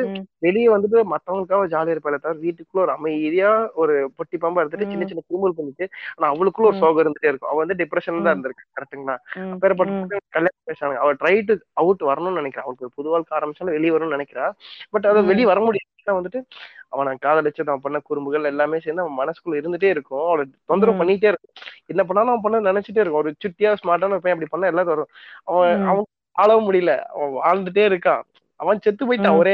பிரச்சனை முடிஞ்சுச்சு ஆனா இப்படி. இருக்கும்போது என்ன பண்ண முடியும் அதை வந்துட்டு அவங்க யார்கிட்ட போய் சொல்ல முடியும் அப்பா இப்படி ஒரு. பையன் லவ் உன்னை காலேஜுக்கு படிக்க ஆரம்பிச்சா எதுக்கு ஆரம்பிச்சா? அஹ் அவன வேற கொண்டுட்டியா ராசி கரும கரும லவ் பண்ணி எப்படி கொண்டுட்டியா இதுவும் பண்ணிடுவாங்க எல்லாமே ஒரு இந்த மாதிரி ஒரு ஸ்டேட் ஆஃப் மைண்ட் இருக்கும்போது என்ன பண்ண முடியும்? அவங்களால எதுவுமே பண்ண முடியாது. இந்த மாதிரி ஒரு ஸ்டேட் ஆஃப் ஃபேமிலி தான் ஆவரேஜான எல்லா ஹவுஸ் ஹோல்ஸ் இருக்கு. ஒரு eighty percent of households வந்துட்டு ஓகேம்மா என்னன்னு போய் செக் பண்ணி ஒரு ஓப்பன் வந்துட்டு வந்துட்டு ஓகே வில் அப்ரோச் ஓகே எங்க நீ பாரு நீ அப்பாயின்மெண்ட் ஃபிக்ஸ் பண்ணியா நான் கேக்கட்டா அப்படின்னு இதை வந்துட்டு இது வந்து ஒரு ஃபேமிலிக்குள்ள நீங்க நாலு பேர் மூணு பேர் நாலு பேர் உட்காந்து பேசும்போது பிரச்சனையே கிடையாதுங்க. ஒரு அப்பா அம்மா கிட்ட உட்காரச்சு எனக்கு I feel like. Not going எமோஷனலா ஸ்டேபிளா இருக்கு. என்னால டெசிஷன்ஸ் எடுக்க முடியல. எனக்கு வந்துட்டு ஸ்லீப்லெஸ்ஸா இருக்கு அப்படின்னு சொல்லிட்டு இது ஒரு பேசிட்டு let's consult doctor for this அப்படின்னு நீங்க வீட்ல போய் சொன்னீங்கன்னா வீட்ல வந்து ஓகே ஒரு ரெண்டு மூணு நாள் பாரு. ஏதாவது வெளியே போய் பாரு. எங்கேயாவது ட்ரிப். ஏதாவது போயிட்டு இருந்தோம் ஃப்ரெண்ட் வீட்ல எங்கேயா ஸ்டே பண்ணுமோ இருந்து பாரு. If you not well then will have a doctor visit அப்படின்னு ஒரு. ஜென்ரலா பேசினா ஓகே. அடி சொல்லிட்டு பக்கத்துல உடனே சித்தி சித்தமா பெரியமா மாமாங்கெல்லாம் இவன் என்ன சொல்றான்னு பாருங்க. லவ் ஃபெயிலியர் ஆகி போச்சு போல. ஏதோ கல்யாணம் எல்லாம் பண்ணிட்டாளா? ஏதாவது குழந்தைகளும் இருக்குதா வயித்துல? உடனே கதை ஏறிடுங்க. ஏன்னா நீங்க சீரியல பாக்குறது தானே இருக்கு. ப்ரீவியஸ் பாட்காஸ்ட்லயே பேசிடுவோம். ஒரு டூ. டேஸ் வந்து பீரியட் பண்ணாலே வந்து என்ன ஆச்சு? நீ அன்னைக்கு போகும்போது நினைச்சேன் இந்த மாதிரி வந்துட்டு ஒரு பேக்ரவுண்ட் ஒரு நாட் போட்டுறாங்க கரெக்டா. Two days. வந்துட்டு முன்ன உனக்கெல்லாம் இப்படி ஆனதே இல்லையே. அது வந்துட்டு அன்பிரிட்டபிள் அந்த பொண்ணுக்கு வேற ஏதாவது ஒரு பிரச்சனை இருக்கும். அந்த பொண்ணு ஏதாவது அது இது சாப்பிட்டுருக்கும் அந்த பொண்ணு ஏதோ ஒரு இல்ல அது அந்த காய்ச்சல் இருந்து medication even if the god. Even the doc god doesn't knows the correct டேட்ஸ்னு சொல்லுவாங்க. நான் சாமி கும்பிடலாம் அதான் ஈவன் அதான் ஒரு தியரி சொல்லுவாங்க. காட் எக்ஸிஸ்ட் காடோட இருந்திருந்தாலும் அந்த கரெக்டா டேட் சொல்ல தெரியாதுன்னு சொல்லுவாங்க. அதான் இந்த மாதிரி ஒரு என்விரான்மெண்ட் வீட்ல இருக்கிறப்போ அந்த பொண்ணுக்கு எப்படி ஏதாவது அதுக்கு ஒரு அபியூஸே நடக்குதுன்னு வச்சுக்கோங்க. ரோட்ல போறப்போ இல்ல பஸ்ல போறப்போ இல்ல ஏதாவது ஃபேமிலிக்குள்ளேயே ஒரு அபியூஸ் நடக்குதுன்னா எப்படி அந்த பொண்ணால ஓபன் அப் பண்ண முடியும்? இப்படி ஒரு என்விரான்மெண்ட்ல கண்டிப்பா. இப்ப வந்து ஒரு பொண்ணால நான் பீரியட்ஸ் ஆயிட்டேங்கிற விஷயத்தையே ஒரு வீட்டுல காமனா சொல்ல மாட்டேன். ஒரு பிரதர்கிட்டயோ ஒரு அப்பா அம்மாட்டையோ அந்த பொண்ணு சொல்ல முடியுமே தவிர அப்போ அவர் அம்மா இல்லாத ஹவுஸ் ஹோல்ல வந்து அந்த பொண்ணு ஒரு அண்ணா அப்பா இருக்காங்க என்ன பேச முடியும்? பொண்ணு கிட்ட இவனை வந்துட்டு பெட்ஷீட்ல படுக்க விடாம வெறுந்தேர்ல படுக்கிற நாய்க இவனுகிட்ட போய் என்ன பேசுறது? அந்த பொண்ணு எங்க ஸ்டில் எவ்ரி வீட் எனக்கு நான் ஒரு பொண்ணுகிட்ட எல்லாம் பேசிட்டு சொல்ல டேய் எங்க வீட்டே அப்படிதான்டா நானே கீழே தான் படுத்துட்டு இருக்கேன் அடா பாவி இவனை நல்லா பேசிட்டு நீ சொல்றியா ஏன்டா இல்லடா? பொண்ணுங்களுக்கே சில பேத்துக்கு அந்த மைண்ட் செட் இருக்குன்னா இப்ப இன்னொருத்தவங்க வீட்டுக்கு நம்ம போறோம் அப்படின்னா பீரியட்ஸ் டைம்ல போறோம்னா அப்படி எப்படி போய் அவங்க சோஃபால நம்ம அப்படியே உட்கார்றது? எப்படி போய் அவங்க பெட்ல அப்படியே உட்கார்றது? வீட்டுக்குள்ள என்டர் ஆக வேணாம். லைக் ஏதாவது பூஜை மாதிரி எல்லாம் இருக்குன்னா ஏங்க அதுக்கும் பூஜைக்கு சம்பந்தமே இல்லைங்க. இப்ப கா சாமி மாரியம்மன் கும்ப இவங்க எல்லாம் எல்லா நாளும் இவனுக்கு கும்பிட்டே இருக்காங்க. அவங்களுக்கு எல்லாம் பீரியட் அவங்களும் அவங்க பொண்ணாதான் ட்ரீட் பண்றாங்க அவங்களும் பொண்ணுதானே அவங்களுக்கு வந்து என்னைக்கா மூணு நாள். இன்னைக்கு கோயில் அம்மனுக்கு பீரியட்ஸ் மூணு நாள் கழிச்சு எல்லாத்தையும் எல்லாத்தையும் இது பேசக்கூடாது பேசக்கூடாதுன்னு சொல்லி அப்படியே இது பண்ணி வச்சிருக்கிறானுங்க. அப்படி அதை பத்தி ஓப்பனா பேசினாதானே அப்ப அதுல என்ன பிரச்சனை வருது ஏது பிரச்சனை வருது மூட் ஸ்விங்ஸ் வரப்பது ஏன் வருதுன்னு அந்த பொண்ணு ஹெல்ப் பண்ண முடியும் அந்த பொண்ணு பேச முடியும். இவங்களுக்கு எல்லாம் என்னன்னு தெரியாதுங்க. உண்மையா வந்துட்டு இப்ப social experiment பாத்திருப்பீங்க how to men feel like period cramp சொல்லிட்டு அந்த பிராங்க்ல literally எவனாலையுமே நின்னு எழுந்திரிச்சு காமிக்க முடியல. சோ ஒருத்தல ஏன்னா அவ்வளவு வலிச்சுதான் எனக்கு அதிகமா வருஷமா I literally feel how did my mom sister and everybody feel every day அப்படின்னு அவன் அப்படிங்கும்போது. உண்மையா அதான் ஹியூமனிட்டியும் கூட உண்மையா இத்தனை இவங்க. தாங்கிட்டு. ஒவ்வொரு நாளும் ஒவ்வொரு வருடமும் இவ்வளவு மாசமும்னு காமிக்கும் போது புரிஞ்சு ஓ இவ்வளவு பிரச்சனை இருக்கா நான் அன்னைக்கு தான் ஃபீல் பண்ணேன் அப்பதான் புரிஞ்சிருக்கு. ஒருத்தனுக்கு புரியிருக்கு இவ்வளவு பிரச்சனை பண்ண வேண்டியதா இருக்கு. அப்ப இனி இருக்க எல்லாருக்கும் அது பொண்ணுங்களாவே பேசணும் வீட்ல. இப்ப ஒரு பையன் ஒரு அண்ணா இருக்கான் தம்பி இருக்கான் இல்ல அப்படின்னா அந்த அம்மாவாகட்டும் இல்ல ஒரு வீட்ல இருக்கிற பொண்ணாகட்டும் லைக் எனக்கு வலிக்குதுன்னா வலிக்குதுன்னு சொல்லணும். சொன்னாதானே அவனுங்களுக்கும் தெரியும். நம்மளும் மறைச்சு மறைச்சு வச்சுட்டு ஒரு பேட் வாங்கிட்டு வர்றதுக்கு ஐயோ அப்படி பையனை எப்படி போக சொல்றது? ஏன் போயிட்டு வந்தா குறைஞ்ச மாட்டாங்களா இவன் கேட்டா தர மாட்டாங்களா? எவன். காசு கொடுத்தா தருவாங்க காசு கொடுத்தா தர போறான் அவ்வளவுதான். இதுல என்னத்த போய் பையன் போய் வாங்க கூடாது காண்டம் இவனுக்கு யோசிக்க மாட்டானுங்க. யோசிச்சுதான் இருக்கானுங்க. அதுக்கு மெடிக்கல் இப்ப பாக்குறானுங்க எதுக்குமே பொண்ணுக்கு வாங்கதான் நீ கூச்சப்படுற. உனக்கு தேவையான வாங்குற. அதெல்லாம் எப்படி? நான் அதுக்கும் போக மாட்டேன். நீ? உனக்கும் போக மாட்டேன் அவளுக்கும் போக மாட்டேன். இதுக்கெல்லாம் நீ இருக்கு நீ. கிட்ட வரான். போறான் கிட்ட வரான் போறான். வர மாட்டேறானே தம்பி உன. பையன் ட்ரைங்னா சொல்லி இவன் பேர் வாங்கிட்டு வர சொன்னாங்க. வந்து வச்சுக்க சொல்ல. வாங்கிட்டு மெயினா அந்த கிளினிக்கலுக்கு பாத்தீங்கன்னா வந்துட்டு இப்ப டாக்டர்ஸ் அவைலபிள் சொன்ன மாதிரி அந்த ஃபேமிலிக்குள்ள இவங்க சொல்லிடுவாங்க ஒரு டாக்டர்கிட்ட ஒரு பொண்ணு சொல்லுது. அப்யூஸ் பண்ணிட்டாங்க. இல்லைன்னா நானே என். பாய் ஃப்ரெண்ட் இன்டிபேட்டா இருந்தா என் பாய் ஃப்ரெண்ட் பண்ணிட்டேன். Maybe I feel like I'm getting நான் வந்துட்டு. இப்ப வேற ஏதாவது. ப்ராப்ளம் இருக்கும் எனக்கு வந்துட்டு ம். ஏதோ எனக்கு ஐ மீன் நான் வந்து மேபி ஏதோ பிரச்சனைனா அவனுக்கு என்ன பிடிக்காம போயிருச்சா அவன் பிடிக்குமா என்ன பிடிக்காம போயிருச்சா அவன் என்னை விட்டுட்டு போனதுக்கு ஏதோ நான் தான் காரணம் மாதிரி தோணுது நான் கொஞ்சம் கோவப்படணும். இதெல்லாம் எனக்கு எப்படி வீட்டை பேச முடியும் அப்படின்னு சொல்லிட்டு ஒரு பொண்ணு பேசினாங்கன்னா. இப்ப நீங்க முடிஞ்ச அளவுக்கு உங்க பாய் ஃப்ரெண்ட பேசி பாருங்க இஃப் ஒர்க் அவுட் ஆச்சுன்னா நீங்க ஒர்க் அவுட் அதை ஒர்க் அவுட் பேசி ஒர்க் அவுட் பண்ணி பாருங்க காமனா ஒரு பிளேஸ்ல ஒர்க் மீட் பண்ணி பேசி பாருங்க இப்ப அது முடியாட்டி. அதை பிரேக்கப் பண்ணிட்டு உங்க லைஃப்ல அடுத்து மூவ் ஆன் பண்ணிட்டு போங்க. இதான் ஒரு ஒரு மெடிக்கல் அட்வைஸ் தருவாங்க. If sleepless. அதுக்கான பில் உங்களை டைவர்ட் பண்ணக்கு என்ன ஆப்ஷன் நீங்க பாருங்க. அப்போ உங்க பொண்ணு வேற யாரோ லவ் பண்ணிட்டாங்க. நான் தான் கண்டுபிடிச்சேன். அப்படின்னு சொல்லிட்டு சோகமா இருந்தவங்க போட்டு ஒரு வெது வெறுப்பிடுறது இன்னைக்கு ஒரு குடி. கோதாவரி அந்த உருட்டுக்கட்டை எடு. அப்ப அந்த மாதிரி டாக்டர்ஸ் தான் இங்க ப்ரிவேலிங்கா இருக்காங்க. இவனுங்களுக்கு வந்துட்டு. அந்த அந்த தொழிலுக்கு சாட்டிஸ்பாக்டரியா இருக்கணும்னு நினைக்கிறதே இல்லைங்க. இவனுக்கு வந்து ஹியூமனிட்டி இருந்தாலும் ம். நானும் நீ என்னமோ பெத்துட்டு போடா. அது பையனா இருந்தா நீ இந்த மாதிரி பேசிட்டு இருக்கியா? இந்த சினிமால எல்லாம் நார்மலா இந்த சினிமால எல்லாம் கைனகாலஜிஸ்ட் எல்லாம் இருக்காங்கல்ல கைனகாலஜிஸ்ட் அவங்களே இல்லதான். லைக் பொண்ணுங்களுக்கு வந்து லைக் இப்ப ஏதாவது ஒரு இஷ்யூ ஏதாவதுன்னா லைக் போய் செக் பண்றது. ஏதோ ஒண்ணு. எனக்கு கரெக்டா பீரியட்ஸ் ஆக மாட்டேங்குது. ஏதாவது ஒரு பிரச்சனை இருக்கலாம். நம்ம என்ன ஒரு கைனக் கிட்ட தானே போவாங்க? அதுல நம்ம ஊர்லயே எத்தனை கைனகாலஜிஸ்ட் வந்து இப்ப ஏதாவது ஒரு பொண்ணு வந்து ப்ரீ மேரிட்டல் இருக்கு அப்படின்னா எவ்வளவு பேர் வந்து அதை ஜட்ஜ் பண்ணாம ட்ரீட்மெண்ட் பாக்குறவங்க இருக்காங்க. அவங்களோட தொழில் வந்து ஒரு பேஷண்ட் ஒரு பேஷண்ட் நான் அவங்களுக்கு ட்ரீட்மெண்ட் பாக்குறேன்னு இல்லாம அவங்கள எதுக்குன்னா அந்த ஒரு ஜட்மெண்ட் பாஸ் பண்றது ஒரு ஒப்பீனியன் பாஸ் பண்றதுங்கிறது எத்தனை பேர் அது பண்ணாம சலிப்பு சலிப்பு. வே காசு கொடுத்தானே பாக்குறோம். நீ ஏன் சலிக்கிற? ஏங்க நான் வந்துட்டு போறேன். இப்படி வந்துட்டு ஒரு செக்அப் வந்துட்டு என்னோட ப்ரீவியஸ் ரிலேஷன்ஷிப்ல வந்துட்டு அவங்களோட மம்மி மதம் வரும்போது நீ போயிட்டு வந்திருப்பான் நானும் வந்துட்டு எனக்கு தெரியாது கைனகாலஜி தெரியாது கூட ம். உங்களுக்கு ஏரியால நல்லா கைனகாலஜி தெரியும்? என்ன தெரியும் நான் நிறைய டைம் போயிருக்கேன் அப்படின்னு அந்த மாதிரி. இந்த மாதிரி வந்து எனக்கு தெரியல. ஃபர்ஸ்ட் ஏதோ நான் நீ வெளியிரு நாங்க நான் உள்ள வரக்கேன்னு சொல்லிட்டு உள்ள போனா போன் அடிச்சு கிட்ட நான் உள்ள போயிட்டேன். இவர் எதுக்கு உள்ள வந்தாரு? இங்கெல்லாம் வந்தாங்க இதனால என்ன I gonna that I took care care I treatment பார்த்து போட்டு முன்ன பின்ன இருந்தா நான் தான் இருந்து கூட்டிட்டு போக போறேன். என்ன போகுது? நான் உள்ள இருந்தா என்ன? இனியோ ம். ஃபியூச்சர்ல நல்ல நடந்தா நாங்க தான் ஒண்ணா இருக்க போறோம். எனக்கு இது தெரிஞ்ச என்ன? இல்ல அவர்ல உள்ள இருந்தா நான் பேச மாட்டேன். அவங்க அப்பா வந்து பேசிருக்க மாட்டேங்க.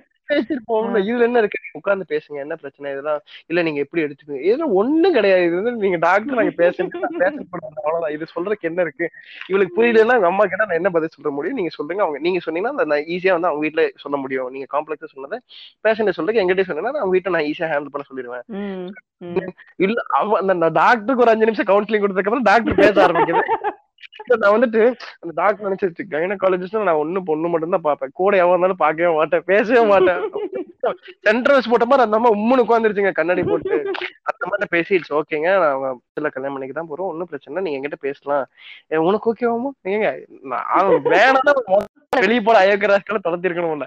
கூட உட்காந்து இருக்கேன் உனக்கு சொல்லாமா பேசலாங்களா? ஆரம்பிக்கலாங்களா? இந்த என்னடா மேட்ச் போற மாதிரி ஐபிஎல் பாக்கன் பறிக்க மாதிரி பேசிட்டு இது மாதிரிதான் even doctors are too too இங்க மனிதமா இருக்கடா ம். காப்பாத்த ஐம்பதாயிரம் கட்டினாதான் காப்பாத்துறேன் சம்பளத்தை கூட்டுருங்க என்ன பொண்ணை காப்பாத்துறேன்னு சொல்ல வேண்டியதானே சளி போட டாக்டர் மாதிரி. பண்றாங்க. ஐம்பதாயிரம் கட்டுங்க. ஆபரேஷன் பண்ணிடலாம் தானே பேசுறீங்க. உங்ககிட்ட பேங்க் ஐம்பதாயிரம் வச்சு நீ எதுவும் பண்ண போறது இல்ல. உங்ககிட்ட பேங்க் பேலன்ஸ் இருக்க போகுது. இந்த ஒரு ட்ரீட்மெண்ட் என் காசுல பண்ணிட்டு போறோம் ஒரு ட்ரீட்மெண்ட் ஒரு மாசத்துக்கு பண்ணுங்க பாப்போம்.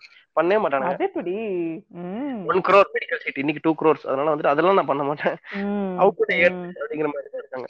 சோ அப்படி இருக்கும்போது ஒரு ட்ரீட் ஒரு ஒரு பொண்ணுன்னு ஒரு பொண்ணுக்கே அந்த நிலைமைனா பையனும் ஏங்க பையன் ஒரு பொண்ணுன்னா கூட அடி உதவின்னு வாங்கிட்டு சொல்லிடுறாங்க. ஒரு பையனோட நிலைமை யோசிச்சு பாருங்க. ஆ நீ ரொம்ப எவ்வளவு கஷ்டங்க. பையனுக்கு ஒரு ப்ராப்ளம் வச்சுக்கோங்க. ஒரு மென்டலாவோ பிசிக்கலாவோ அது வந்துட்டு எது சொன்னாலும் நீ ஒரு ஆம்பளையான்னு கேட்டுறாங்க சின்ன பையன் அழுதா சின்ன பையன் அழுதா நீ ஒரு ஆம்பளையான்னு கேட்டுறாங்க ஸ்கூல்ல அழுதா கேட்டுறாங்க பட்டாசு- டென்த்ல டென்த் நல்லா இருக்காங்க பிடிக்காதுன்னா நீ ஒரு ஆம்பளையா? பிங்க் ஷர்ட் போட்டா நீ ஒரு ஆம்பளையா? லைட்டா கண்ட கண்ணி தண்ணீர் வருதுன்னா நீ எல்லாம் ஒரு ஆம்பளையா அழுகிற பொம்பளையாட்டான்னு கேக்குறது. அந்த ஒரு ஆம்பளை இந்த ஒருத்தன் கிரியேட்டர் இந்த மாதிரி கேட்டசிஸ்ட்ல இருக்க கூடாதுன்னா அந்த மாதிரி நிறைய கேட்டசிஸ்ட் இருந்திருக்கே கூடாது. இப்ப என்னடா நினைச்சிட்டு இருக்கீங்க? இப்படி வந்துட்டு பையனா இருந்துக்கணுமா? வேணாமா? மனுஷன் முதல்ல அதை தெரிஞ்சுக்க. அனிமல்ஸ் கூட அழுகுது. ஆம்பளைக்கு அழுகா பார்த்திருக்கேன் ஆடுது பார்த்திருக்கேன் ஆண் அழுது நான் பார்த்தது இல்லைங்க. அந்த மாதிரி. ஒரு பையனுக்கு யோசிச்சு பாருங்க. ஒரு பையனா போய் அவங்க அப்பாட்ட சொல்ல முடியாது. அவங்க அம்மாட்டையும் சொல்ல முடியாது. ஃப்ரெண்ட்ஸ் கிட்ட. கேர்ள் ஃப்ரெண்ட் சொன்னா நம்ம ஏதாவது தப்பா நினைச்சிட்டா என்ன பண்றது?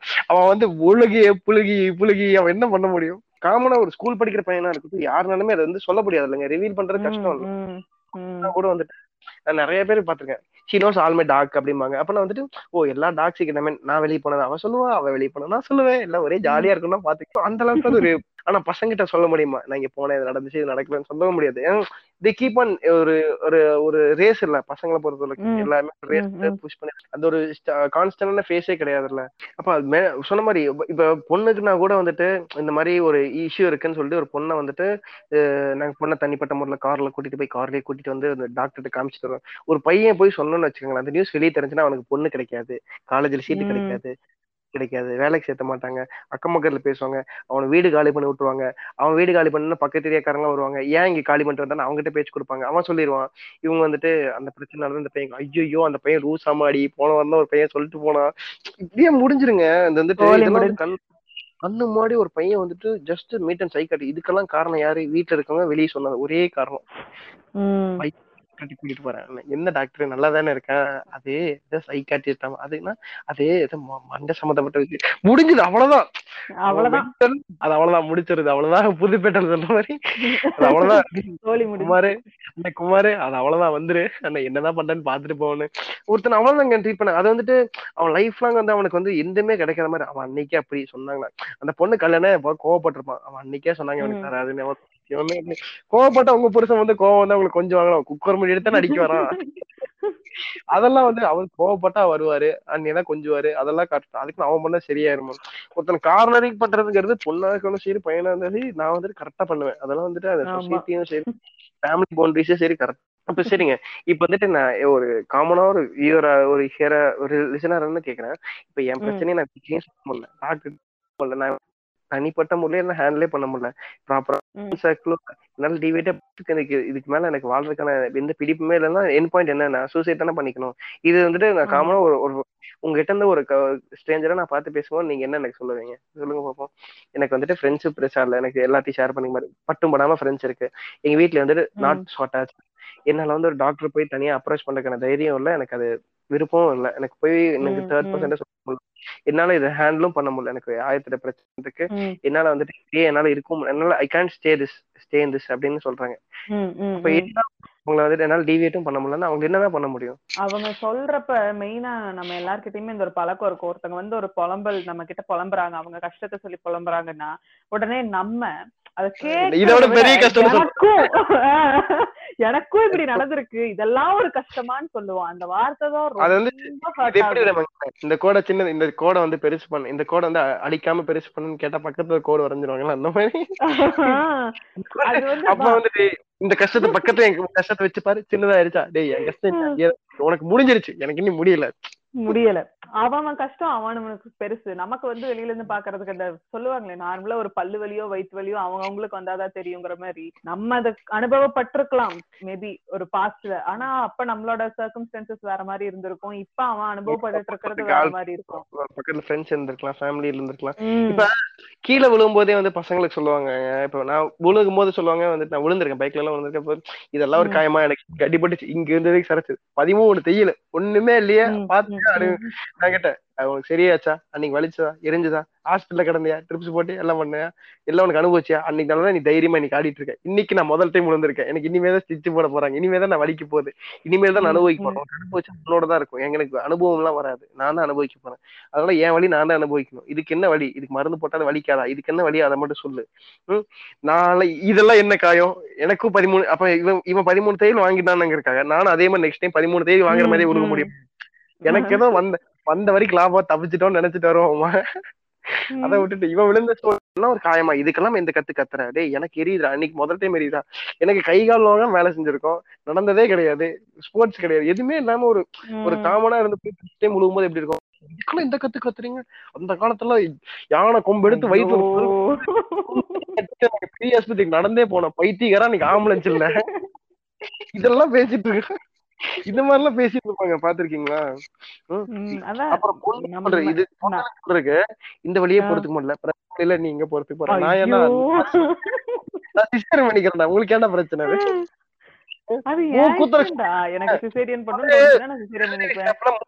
பேசிட்டு இருக்காங்க. ஒரு பொண்ணுக்கு மூக்கு ஊத்திட்டு இருக்காங்க அந்த பொண்ணு எட்டாவது ஒன்பதாவது படிக்குது. அந்த பொண்ணுகிட்ட சொல்லிட்டு. இருக்காங்க.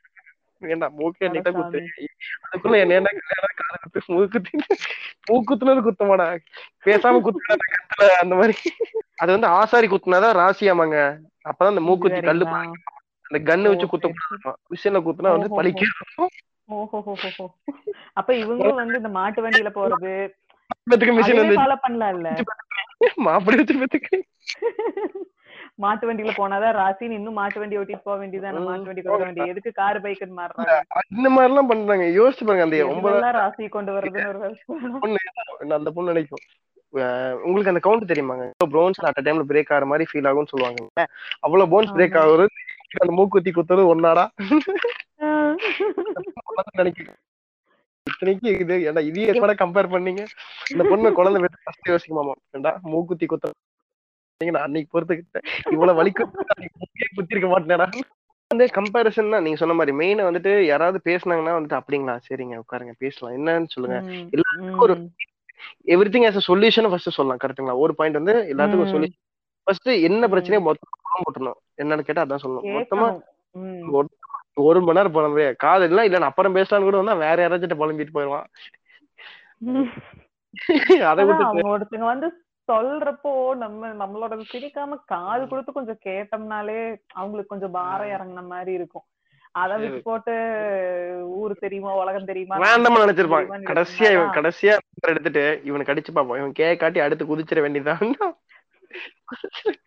குதிச்சிட வேண்டியதான் மிஸ்டர் பீன் அந்த ஹாலிடேன்னு ஒரு படம் இருக்குங்க. அதுல இருந்து மிஸ்டர் பீன் ரேண்டம் எல்லாத்தையும் கால் பண்ணிட்டு இருப்பான். ஒருத்தன் வந்து மரத்து மேல அங்க கில் மேல இருந்து ரோசோ நின்று இருப்பான். ம். ராங்கா கால் பண்ணிடுவான். Are you conscious yes or no அப்படின்னு கேட்டு மிஸ்டர் பீன் ராங்கா வந்து கட் பண்ணிடுவான். கட் பண்ணாலும் குதிச்சிருவான். சோ அந்த மாதிரி. அது வந்து ஒரு காமெடியா காமிச்சிருப்பாங்க. அவங்க வந்துட்டு ஒரு நம்பர். கண்டுபிடிக்கிறதுக்கு ஒரு ஏழு நம்பர் இருக்கும். கடைசி ரெண்டு நம்பர் இருக்கறனால எல்லா நம்பரும் பேப்பர்ல இந்த பேப்பர்ல எல்லா நம்பருக்கும் லைனா அந்த கோடை ஜாயின் பண்ணி. ஜாயின் பண்ணி கால் பண்ணிட்டே இருப்பாங்க. ஒருத்தனுக்கு. ஒவ்வொருத்தங்களுக்கு கால் பண்ணும்போது ஒன்னு பேக்கரிக்கு போகும் அங்க போகும் நீங்க போகும். கடைசி ஒருத்தனுக்கு போகும்போது மலை மேல நின்று இருப்பான். குதிக்கலாம் வேணாம். எஸ் ஆனோ கட் பண்ணணும்னு டப்புன்னு குதிச்சிருவான். சோ இந்த மாதிரி வந்துட்டு கடைசி ஒரு பாயிண்ட் ஆஃப் ஆப்ஷன் நம்ம இருந்திருக்க வாய்ப்பு இருக்கு. ஏன்னா வந்துட்டு அவங்கள சுத்தி friends family school friends college friends area பசங்க டியூஷன் மேட்ச் ம். எல்லாத்துக்கும் நமக்கு இருக்க சார் மாதிரி நம்ம கிட்ட சூஸ் பண்ணி சொல்லணும்னா நம்ம கிட்ட அந்த கேர் இருக்கு அஃபெக்ஷன் இருக்கு நம்ம கிட்ட சொன்னா ம். இதுக்கு சொல்யூஷன் இவங்க கேட்பான்னு நம்ம கிட்ட அவங்க கிட்ட நெருங்கி வரும்போது இதெல்லாம் பிரச்சனையா நான் பார்க்காத பிரச்சனையா. நாங்க பண்ணாத பஞ்சாயத்தா அதான் புரிஞ்சது நோ ஐ ஸ்டே இந்த ஷீட் அப்படிங்கிற மாதிரி தான் அவன் பண்றது இவனும் நம்ம இப்ப நம்ம பேசும்போது நீங்க சொன்ன மாதிரி ஒருத்தங்கிட்ட போய் பேசிட்டு இருக்கும்போது திருப்பி அவங்க இதே பிரச்சனை சொன்னோம்னு வச்சுக்கோங்களேன் எனக்கும் இன்னைக்கு இது மாதிரிதான் நடந்துச்சு அப்புறம் நான் என்ன பண்ணேன்னா நம்ம கதையை நெரேட் பண்ண ஆரம்பிச்சு ஒரு ஃபேரி டெய்ல ஆரம்பிச்சு. ஒரு புக் அப்ப அவங்க என்ன நினைப்பாங்க இவனும் நம்ம சொல்றது கேட்க போறது இல்லையா அப்ப யார் தான் அவங்க. கேட்கறதுங்கிறதான் முதல்ல ம். கிளினிக்கல் அட்வைஸுங்கிறது வந்துட்டு ஃபர்ஸ்ட் வந்துட்டு உங்களுக்கு நடக்குதோ இல்லையோ ஃபர்ஸ்ட் வந்து பேரண்ட்ஸுக்கு வந்துட்டு அதுக்கு ரிலேட்டடா மூவிஸ் காமிக்கலாம். இல்லாட்டி வந்துட்டு இதுக்கு இதுக்கு. சம்மந்தம் கிடையாது. மென்டல் ஹெல்த்ங்கிறது இது வேற செல்ஃப் அனலைசிஸ் நம்மளோட ஐக்கியூ லெவல் செக் பண்றதுக்கு. ஸோ மென்டலா வெல்பீங்கா இருக்காமா இதுக்கு வந்துட்டு எல்லாத்துக்குமே வந்துட்டு மென்டல் ஹெல்த் டாக்டர் பார்க்கலாம். இதுக்கு வந்துட்டு பைத்தியம் முடிச்சா மட்டும்தான் பார்க்கணும் அவசியம் கிடையாது. இது வந்துட்டு நிறைய சொல்லணும். புரிதல் வர வைக்கணும். நிறைய விஷயம் அந்த மாதிரி தானே ஒவ்வொரு விஷயம் புரிய வச்சு புரிய வச்சு கொண்டு வந்துட்டு கை நாட்டு போட்டு இருந்தவங்கள கையெழுத்து போட்டு பழக்கிறது பேங்க்ல. இருந்தவங்க அது பழக்கிறது டச் அவங்கள வந்து கீபேட்ல நம்மளால வந்துட்டு ஸ்மார்ட் போன் கொண்டு வந்து வாட்ஸ்அப்ல வந்துட்டு வீடியோ கால் வரை கொண்டு வந்துட்டோம் சோ இது. இதுக்கப்புறம் அவங்கள வரணும்தான் ஈஸியான வேலை இது இந்த அளவுக்கு நம்ம கொண்டு வர முடியுமோ அதையும் நம்ம கொண்டு வர முடியும் நம்ம நம்பிக்கணும் ஃபர்ஸ்ட் வந்துட்டு எல்லா டைமும் வந்துட்டு சொல்றது என்னன்னா வந்து எல்லா பேரண்ட்ஸும் அறுபது எழுபது எண்பதுலயே தங்கிடுறாங்க சோ அவங்க மனநலம். வந்துட்டு அந்த காலகட்டத்திலேயே வந்துட்டு அந்த காலம் இந்த காலம் தான் பேசிட்டு இருப்பாங்க நீங்க இந்த காலத்துல இருக்கும்போது நீங்க அதை உங்களால பார்க்கவும் முடியுது அவங்களால நீங்க வரதான் முடியாது. ஆனா உங்களால நீங்க அந்த அந்த அந்த ஏஜுக்கு போக முடியுதா? எங்க கருத்து நம்மளால. அந்த 65 போக முடியும் எயிட்டி ஃபைவ் போக முடியும் செவன்டி ஃபைவ் போக முடியும். ஸோ அப்போ. போக முடியாது அவங்களோட ஏஜ் மைண்ட் செட்டுக்கு எப்படி இருக்கோ அதுக்கேற்ற மாதிரி பேசினா அவங்க புரிஞ்சுப்பாங்களா இல்லையாங்கிறது எந்த பொம்மைக்கு எப்படி கீ கொடுக்கணுமோ அந்த மாதிரி நீங்க கொடுக்கணும். கரெக்ட் வந்துட்டு உங்க அப்பா அம்மா நீங்க தான் ஹேண்டில் பண்ண முடியும். இதுக்கு வந்து பக்கத்து வீட்டுல இருந்து ஒரு ஆள் கூட்டிட்டு வந்து எங்க வீட்டு. என்னன்னு ம். ஸோ அதுக்கு வந்துட்டு நீங்க நீங்க வந்துட்டு நீங்க டிப்ரெஷன் ஆகிற அளவுக்கு நீங்க வந்துட்டு மெச்சூரா இருக்கீங்கன்னா கண்டிப்பா உங்க அப்பா அம்மா மெச்சூரா இருக்கீங்கன்னு அர்த்தம். ம். ஏன்னா புரிய வைக்கிற மாதிரி பேசணும்.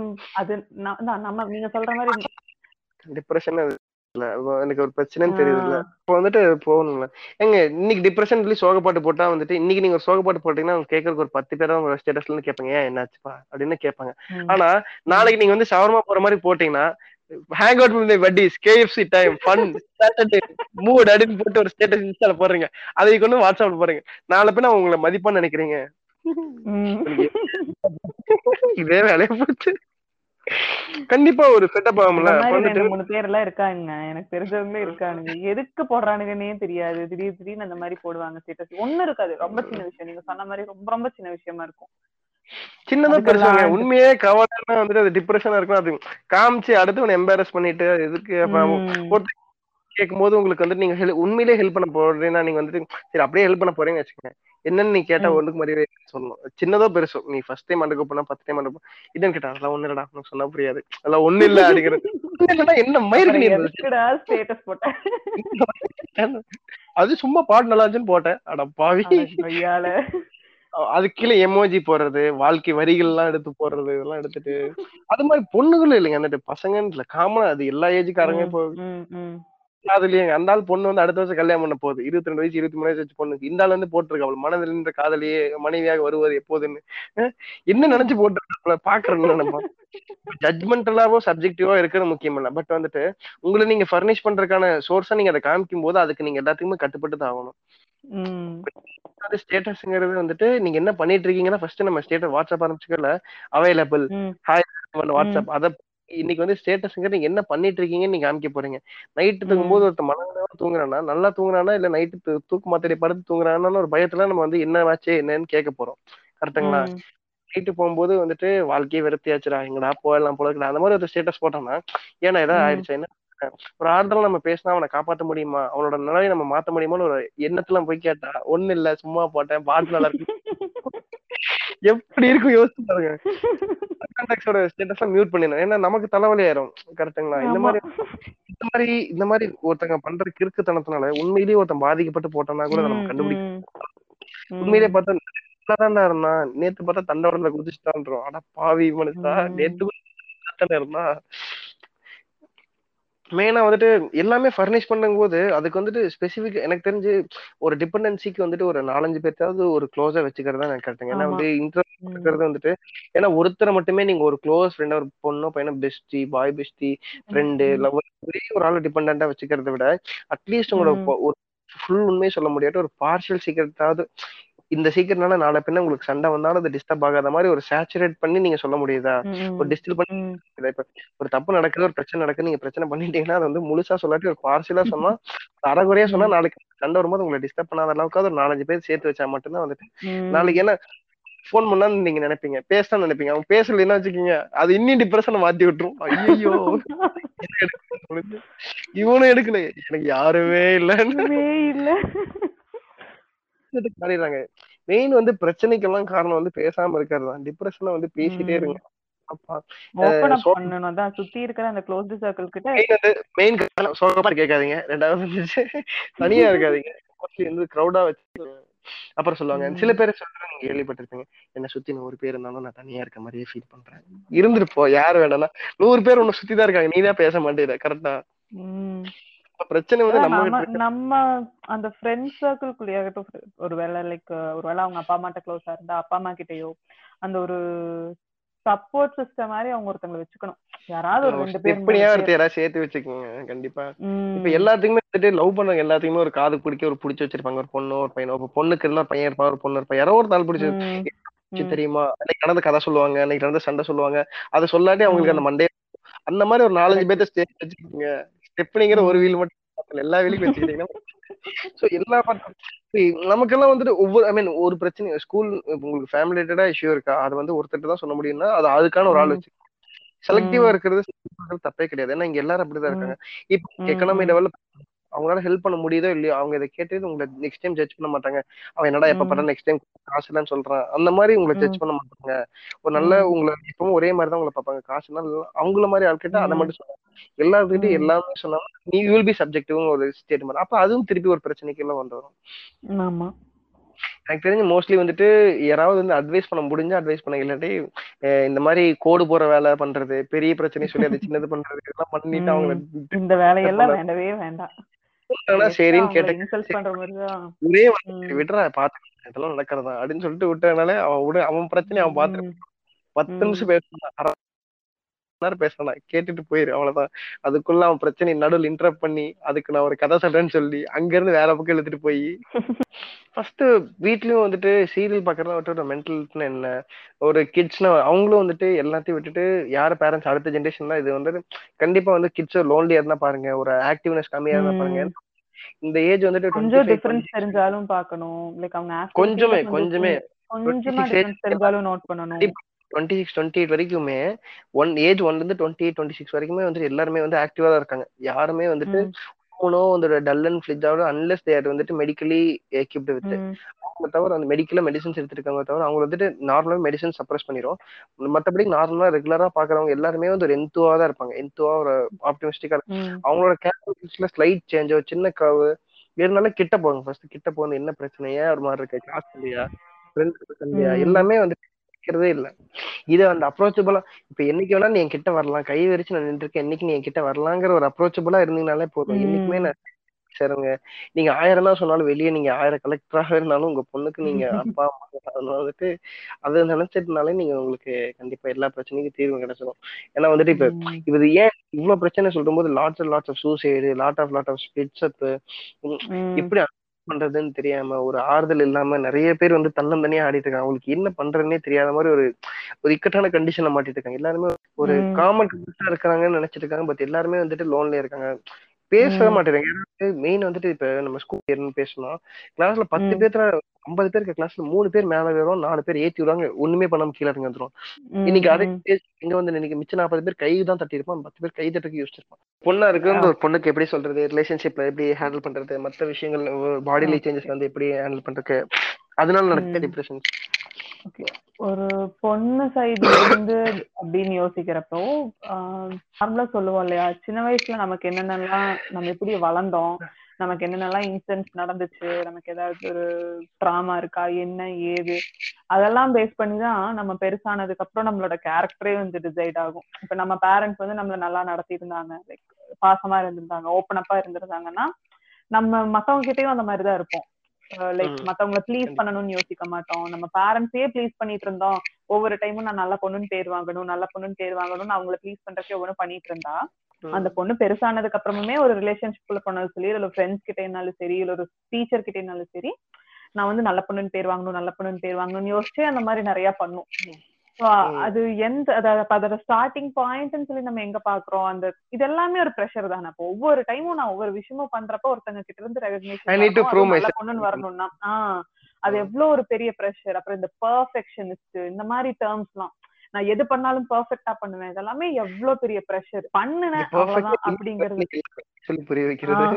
அதுதான். சோ அதுக்கெல்லாம் ஸ்டார்டிங் பாயிண்ட்னு சொல்றது வந்து அந்த சின்ன வயசுல இருந்து நம்ம எப்படி வளர்த்துறாங்க நம்ம எப்படி வீட்டுல வளர்ந்தோம் நம்ம வீட்டு சூழல் எப்படி இருந்தது அப்படிங்கறது தான். இப்ப இதுக்கு முன்னாடி நம்ம எல்லாம் வளர்ந்து வந்துட்டோம். அவங்கள மாத்த முடியாது. பட் இதுக்கு மேல லைக் நம்ம ஜென்ரேஷன்ல நீ நம்ம பேரண்ட்ஸ் ஆக போறவங்க இல்ல இது கேக்குறவங்க யாராவது பேரண்ட்ஸா இருக்கவங்க குழந்தைங்க இருக்காங்க ஒரு ரெண்டு வயசு மூணு வயசுல இருக்காங்கன்னா இப்ப அப்பதான் வந்து நமக்கு அவேர்னஸ் இல்ல. நம்ம பேரண்ட்ஸ்க்கு இந்த ஜென்டில் பேரண்டிங்னால என்னன்னே தெரியாதுங்கிற மாதிரி எல்லாம் இருந்தாங்க. அடிச்சாதான் புள்ள பேரண்டிங் பேரண்டிங் கரெக்ட் பேரண்டிங் என்ன? அதுவா வளர்ந்து வளர்ந்து தண்ணி மட்டும் போதும். அந்த செடி தானா வளரும். சன்லைட் தானா எடுத்துக்கும் தானா எவ்வளோ இப்ப எவ்வளோ சோர்ஸ் இருக்கு எவ்வளோ ரிசோர்ஸ் இருக்கு நிறைய விஷயத்த பத்தி தெரிஞ்சுக்கலாம். அது தெரிஞ்சுக்கணும் எனக்கு கேட்டா. அந்த குழந்தைய எப்படி வளர்க்கணுங்கிறது அவங்க கரெக்டா அந்த ஸ்டார்டிங் ஸ்டேஜ்ல அந்த குழந்தைய கரெக்டா நீ என்ன வேணாலும் என்கிட்ட வந்து பேசலாமா உனக்கு அந்த ஃப்ரீடம் இருக்கு. நான் இருக்கேன் உனக்கு. உனக்கு என்ன டவுட்னாலும் என்கிட்ட கேளு. அது என்ன வேணாலும் இருக்கலாம். அப்போ அது இன்னொரு சோர்ஸ் தேடி போகாதுல்ல? ஒரு பாசத்துக்கோ இல்ல ஒரு விஷயத்த தெரிஞ்சுக்கிறதுக்கோ இன்னொரு சோர்ஸ் தேடி அந்த குழந்தை போகாது. அப்ப அந்த வீட்ல அந்த ஸ்டார்டிங் பாயிண்ட் பண்ணிட்டாங்கனாலே இப்ப அந்த பொண்ணு கஷ்டமா இருக்குன்னு வைங்களேன். ஏதோ ஒண்ணு பிரேக்கப் ஆயிடுச்சுன்னு கஷ்டம். இல்ல எக்ஸாம்ல பாஸ் பண்ணேன்னு கஷ்டம். படிக்கிறதுக்கு கஷ்டமா இருக்குன்னு ஒரு எல்லாமே லட்ச லட்சமா ஃபீஸ் கட்டி கடைசியில நீ இப்படி பண்றீங்கிற மாதிரி எல்லாம் இல்லாம கூட அந்த பொண்ணு மண்டல ஏறுன்னு சொல்ல மாட்டாங்க பொண்ணுக்கு எவ்வளவு மெமரைசிங் கெப்பாசிட்டி இருக்கு? எவ்வளவு எழுதும்? எவ்வளவு படிக்கணும் திடீர்னு அந்த அப்பாவோட கேரக்டர்லாம் வந்து ஸ்ட்ரெயிட்டா நேரா ரிப்போர்ட் கறக்குறது அந்த சப்போர்ட் சிஸ்டம் வீட்ல இருந்தாலே பொண்ணுங்கன்னு இல்ல பசங்கன்னு இல்ல யாருக்குனாலுமே அந்த ஒரு நல்லா இருக்கும் லைஃப் சீரியஸ் அவங்க பெருசானதுக்கு அப்புறமும் அவங்க லீட் பண்ற லைஃப் வந்து நல்லா இருக்கும் பட் இப்ப ஆல்ரெடி வந்தவங்களுக்கு என்ன சொல்லலாம்னா நம்ம சின்ன வயசுல ஃபேஸ் பண்ண ஒரு ஹராஸ்மெண்ட்டோ அபியூஸோ இல்ல ட்ராமாவோ என்னன்னாலுமே ஒரு சைக்காட்ரிஸ்ட் கிட்ட போய் ஒரு செஷன் ஒரு தெரப்பி அட்டன் பண்ணி தப்பே கிடையாது. அது கண்டிப்பா. அது வந்துட்டு மோஸ்ட்லி வந்து அந்த மாதிரி நீங்க சொன்ன மாதிரி வந்துட்டு நம்ம சின்ன பாஸ்ட் தான் வந்துட்டு பெரிய ஃபியூச்சரை டிசைட் பண்ணுன்னு சொல்ல மாதிரி அந்த பாஸ்ட் வந்து உங்களால மாத்த முடியல. இந்த பேட் திங்னா வந்துட்டு கண்டிப்பா வந்துட்டு ஒரு கிளினிக்கல் செஷன் அட்டன் பண்றது தப்பே இல்லை.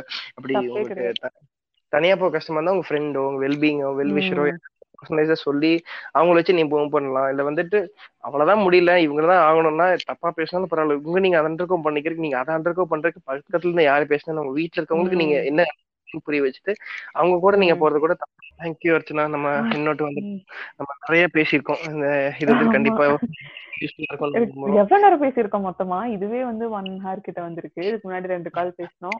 எல்லாம் கட் ஆகி பார்க்கும்போது எவ்வளவு வருதுன்னு தெரியல. சோ நிறைய யூஸ்ஃபுல்லான. இதெல்லாம் கட் பண்ணி நிறைய யூஸ்ஃபுல்லான விஷயங்கள் பேசியிருக்கோம். நிறைய பேருக்கு யூஸ்ஃபுல்லா இருக்கும் நம்புறோம். சோ ம். மீண்டும் மீண்டும் பேசலாம்.